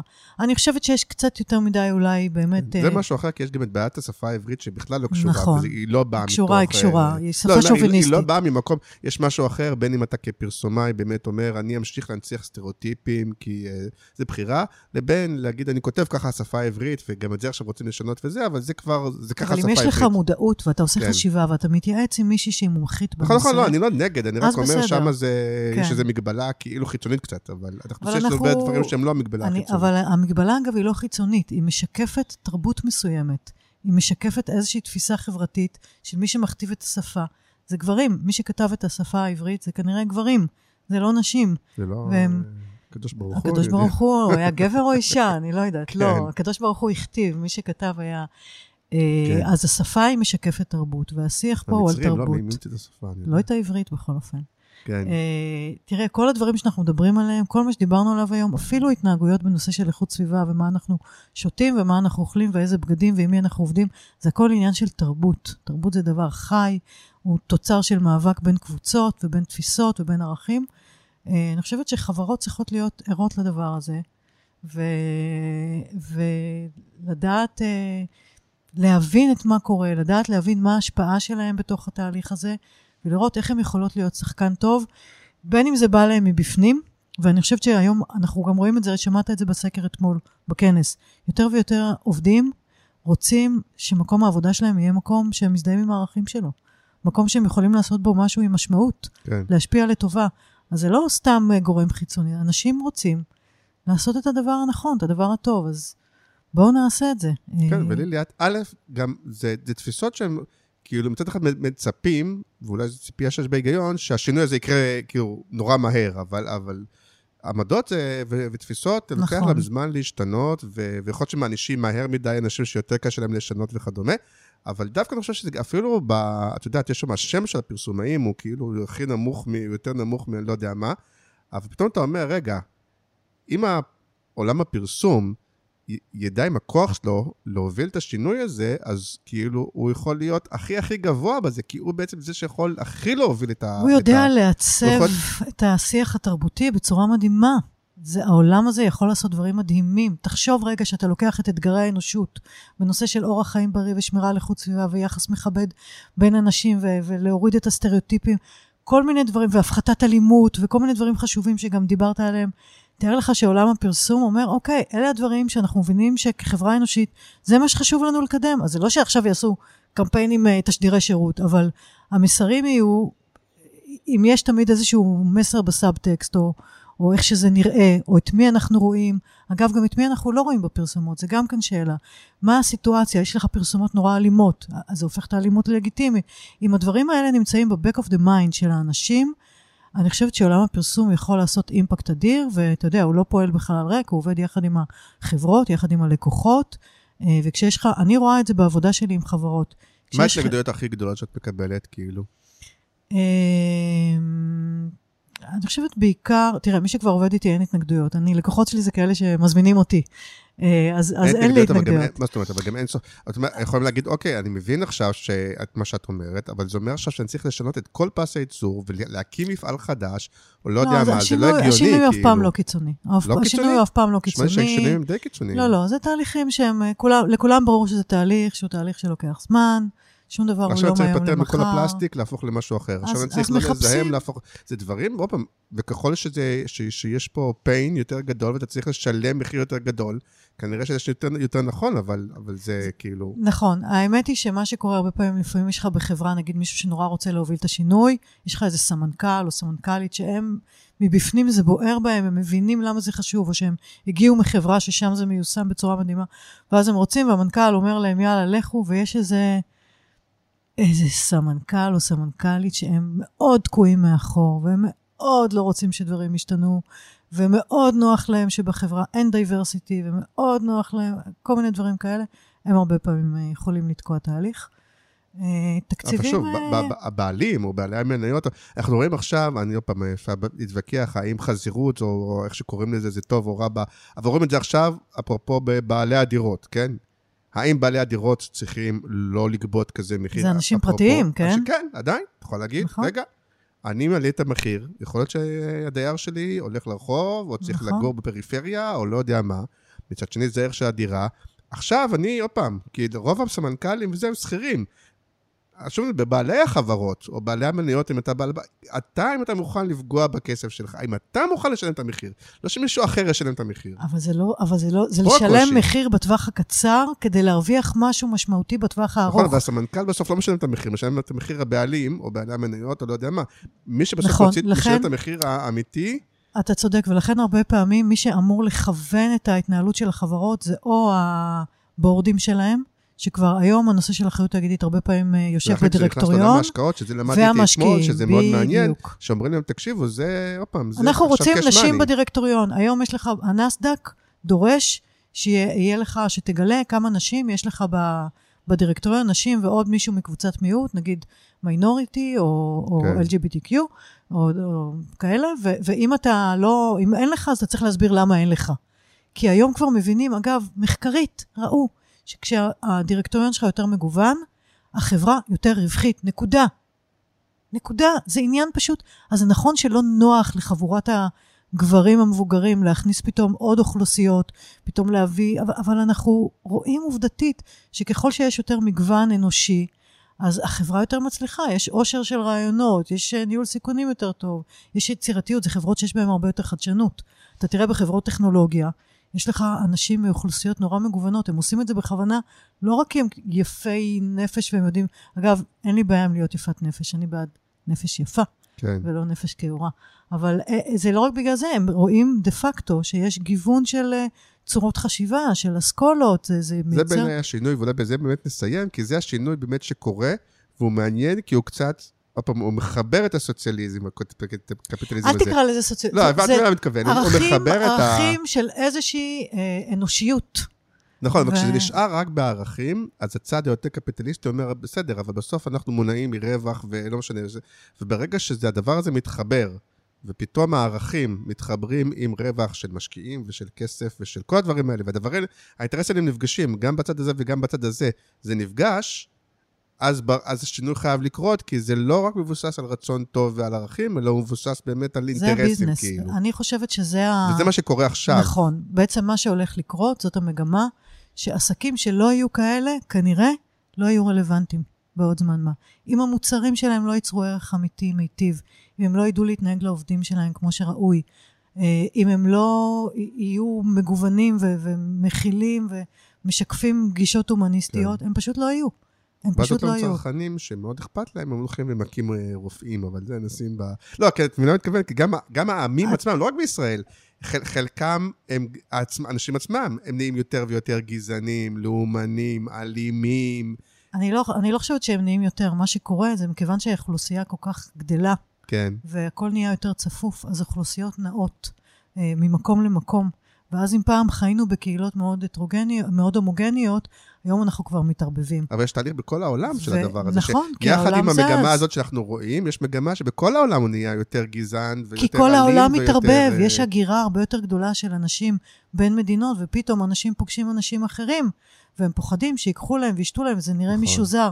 פה, תראה, במשאבים הם מצומצמים. הם משאבים מוגבלים. אני סוציולוגית, בהשכלה שלי ובגישה אז שלי. סליחה, הם וב- חלק מה... אני יותר הדיוט ב... לא, לא, מאה אחוז, שכאילו- א- אין על מה... מצד שני, אולי אני יותר מייצג דברים שאת שומעת. אין בכלל על מה לבקש סליחה, אני רק כן. אומרת שהניתוח שלי את המציאות הוא ניתוח סוציולוגי. אני רואה מה גורם לדברים האלה. מה שגורם זה באמת אה, הערבוב של האוכלוסייה. הערבוב, אגב, נובע בין היתר, בין היתר גם בגלל שינויי אקלים. אנחנו רואים רעב בכל מיני מקומות בעולם. אנשים מתחילים לזוז, כל המהגרים שהגיעו לארץ מאפריקה, ממהגרי עבודה, כל מיני... כן. אנחנו נראה הרבה שינויים כאלה, אמ, והערבוב הזה הוא מאתגר, אבל זה בדיוק הסיבה, זה העתיד של האנושות, אנחנו נהיה מעורבבים. גמרנו להיות קהילות מובחנות ומופרדות והומוגניות. לא, רק אנחנו אנחנו הולכים אנחנו לא להיות- יכולים. אנחנו הולכים להיות מעורבבים, אפרופו הממשלה הזאת, אה, ממשלה שמשקפת איך אה, מגוון של תפיסות, ערכים, דעות ומוצאים וזה, יכולה לתפקד ביחד כשמוצאים את המחנה המשותף. מצד אחד, הנה שוב, זה התמה של השיחה שלנו, מצד שני, היא נוצרה מאינטרס, היא לא נוצרה כי מישהו אמר יום אחד, בוא נעשה איזה קומביה כזה ביחד של דתיים וחילוניים וימנים, היא נוצרה בסוף מאינטרס, כן? מאינטרס פוליטי במקרה, זה לא אינטרס נכון. הזה, היא נוצרה מאינטרס, אבל בסופו של דבר, זאת אומרת, היא משקפת את המגמה של הערבוב, שהיא בכלל מגמה סוציולוגית. נכון, זה, זה, כי, כי החברה הישראלית, זהו, החברה הישראלית היא חברה מאוד רב-גונית, וברור שאם יש, אם אין הנהגה, אפרופו, כשמדברים על diversity, גם יש את העניין של inclusion. איך אנחנו נותנים לכל אחד את ההזדמנות לקחת חלק בקבלת ההחלטות. זה לא רק שהממשלה הסוציאליסטית תדאג לעניים ולחרדים ולזה ולעיירות פיתוח ולהתנחלויות. לא, זה, האנשים האלה צריכים להיות מיוצגים בתוך הממשלה. מה יפה בממשלה הזאת? יש לך שרה אה, אה, חירשת גלגלים. וכיסא גלגלים, ויש ערבי, ויש... יש, הם מיוצגים, זה לא שמישהו פועל למענם. Nothing about us without us. הרעיון הוא שאנשים, uh, הם יהיו חלק מקבלת ההחלטות והם יעצבו את השיח ויעצבו את התרבות. אני לא יודעת, תסתכל על משרדי הפרסום, נחזור רגע לקראת סיור למשרדי הפרסום. לא מי עובד בחברות אה, האלה? מי מנהל את החברות האלה? אני חושבת שאנחנו כן רואים יותר יותר ויותר נשים. מנכ"ליות, נכון? כן. וככל שאנחנו נראה... בכלל, אז סליחה, סטריאוטיפ, פרסום בעיניי זה מקצוע שיש בו די נשי, כאילו, אני לא לא יודע למה מראש יש בו הרבה גברים, אבל... אני חושבת שככל שיהיו בו יותר אה, אבל לא נשים... תמצאי ב- בו הרבה אתיופים, לא תמצאי בו הרבה... קודם כל, אתיופי, יוצאי אה, אתיופיה בכלל אין הרבה באוכלוסייה, אבל לא, אם אתה מסתכל על ערבים, אה, ערבים, יש לך אנשים 20 עם אחוז מהאוכלוסייה. נכון. לא תמצאי בזה הרבה, כן. וזה, אתה מבין שזאת החמצה אדירה, כי המשרדים מפסידים פוטנציאל קריאייטיב של... יש אנשים, כמה שהם יכולים להיות שונים ומגוונים, כשאנשים צומחים באותו רקע, מגיעים פחות או יותר מרקע דומה, האינבנטר, הרפרטואר של האסוציאציות והרעיונות וההבנות שלהם לצרכים של הקהלי יעד ושל הצרכנים, הבנות מאוד דומות אחד מהשני. אתה מביא אנשים מאוכלוסיות אחרות לגמרי, זה האקינג של, ה, של החשיבה. אם את רוצה להיכנס, פה זה בכלל טירוף, אבל פה זה בכלל, אני יורה לעצמי ברגל, כי ה... או לתעשייה ברגל, כי לא יוצא הרבה, ושוב, אפרופו הגילוי של ה... את יודעת, של הפריבילג, כן? ש... אני, אני מתה על הכנות שלך, זה פשוט מהממת. ש- ש- שלא נוסע נגיד הרבה באוטובוסים, או לא מגיע, אתה יודע, כשנוסע נוסע לפריפריה, הוא נוסע לציבר בצפון, כן? אז אה, לא מזמן עבדתי עם, עם איזה, לקוח שיצא לי לבקר יותר בפריפריה, כן? ואז אתה פוגש אנשים שאתה אתה לא באמת חושב עליהם כשאתה מייצר פרסום, אתה, אתה עושה פרסום להומור שלך, לטעם שלך, ל... ו- ואתה... אתה... עכשיו, בצד שני אתה אומר, אני גם לא רוצה אה, להיות, אה, נו, ברכה למילה, כשאתה... פטרוני? אתה לא רוצה להיות פטרוני, כי להגיד, אני לא אעשה משהו שהוא לא להומור שלי, אני אעשה משהו למה שמצחיק את העמך, כן? זה פטרוניסטי.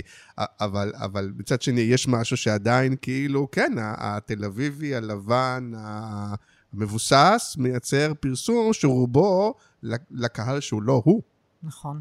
ואתה יודע, לדוגמה, עבדתי עם, אה, יש איזה מותג שאני עובדת על האג'נדה החברתית שלו, והנושא הוא משהו של איכות סביבה, ואני עובדת עם המשרד פרסום, והחבר'ה במשרד פרסום אומרים, לכולם היום חשוב איכות הסביבה, לכולם היום חשוב למחזר וזה.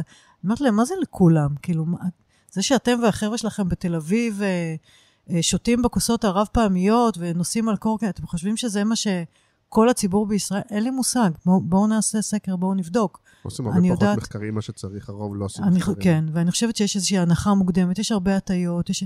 אתה לפחות עכשיו דיברת, עשית רפלקציה על, ה... על כן. ההטיות שלך. אנחנו צריכים לכל הפחות להיות מודעים לזה שיש לנו הטיות.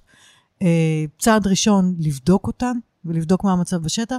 והדבר הכי נכון זה להפוך את הצוותים שלנו לצוותים יותר מגוונים, כי הדעה שלי היא לא יותר טובה או חכמה מדעה של מישהו אחר. אני אולי למדתי יותר, אני אולי זה... אבל צורת מחשבה שלו היא טובה לא פחות משלי, או שלה. יפה.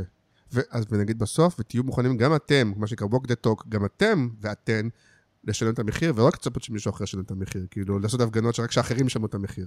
אני, זה החלק- זה החלק הקשה. אתה מדבר על לשלם מחיר, וזה... זה, אבל לשלם זה, מחיר זה אפילו להיות עם, בחדר עם אה, אנשים שאתה לא רגיל. זה גם לשלם כן, מחיר, כן, זה לא רק נכון. כסף. נכון, זה להתגבר על, זה להתגבר להיות על מאוד נחמד באידא- נכון. זה לצאת באידיאלים. מאזור הנוחות. כן, אני אומר, להיות מאוד נחמד באידיאלים ולצעוק לאחרים, אבל בעצמך אתה כאילו בדעת אמותיך. נכון, אז כאילו, נכון. ש- walk the talk. בוא- בוא גם אנחנו לגמרי. נשלם מחיר. כן. קל להגיד, שוב, גם בזה נגיד ביושר קל להגיד, קשה לעשות, אבל זו מגמה קורית, דרך אגב, והיא נכון. קורית אם נרצה או לא נרצה. אנחנו היום בעולם שאנחנו לא אומרים, בואו נעשה את זה, אנחנו אומרים, תקשיבו, זה קורה. עכשיו או חייבים. שאתם מצטרפים או מי שאתם שלא נדרסים. יעשה, יהיה. לא רלוונטי, פשוט ככה. אז אם כבר אתם עושים, בואו תעשו את זה בכיף, תעשו את זה כמו שצריך. עשו את זה נכון. תעשו את זה נכון, עם אימפקט משמעותי. אל תעשו דברים שהם רק מרגשים או רק מגניבים, אבל אנחנו לא יודעים איך הם השפיעו על החברה או איך הם השפיעו על הביזנס. תעשו את הדברים האלה נכון, בשיתופי פעולה, ואתה ונגיד יודע, שגם הפודקאסט הזה, כבר, כבר את יודעת, התעסק בנושא הזה יותר מפעם אחת, נכון. וכבר, אם דיברנו קודם, אז אילן צינמן, שגם הוא מתעסק בזה נכון. מזווית זה, גם הוא יבוא ויתארח באחד הפרקים הבאים, ואחר כך נעשה, ו... אה, ושוב, וגם למה אני נותן מקום לדבר הזה? כי אני מרגיש שהדבר הזה קורה, ולמה איגוד השיווק עושה קורס? כי, כי מרגישים שהדבר הזה קורה, נכון. ואנחנו חייבים להצטרף לזה, זה שוב, זה ממקום של... והנה, אתה עושה אימפקט. אתה, ברגע שאתה חושף מקווה. את הרעיונות האלה לאנשים שמקשיבים, לאנשים החכמים, האנשים החכמות שמקשיבים כן. לפודקאסט, אתה מייצר אה, אימפקט, משהו, אתה, כן. אתה זורע זרעים של מודעות, כן? וזה הרבה מאוד, זה חשוב. פרס אביר. השרטון, איך אומרים? אה, כן.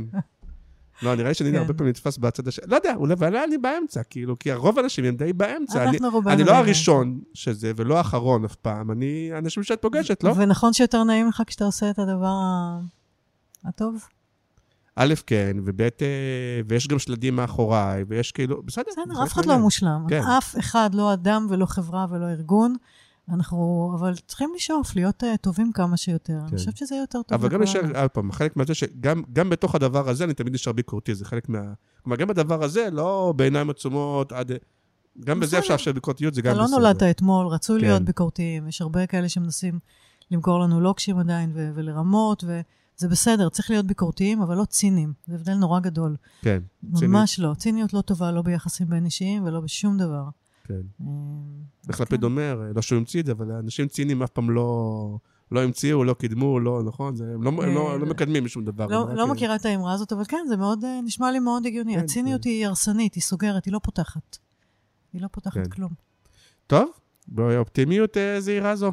תודה רבה, שירלי קנטור, ונגיד תודה. שמי שרוצה לשמוע עוד, אז גם יש את האתר, שזה שירלי-קנטור.com, אה, כן, שירליקנטור.קום. פשוט לעשות. שירלי קנטור בגוגל ויעלו. ויש לך גם בלוג. וגם את נכון. הקבוצת פייסבוק, נכון. והרבה אה, תכנים שיש אה, בנושא הזה.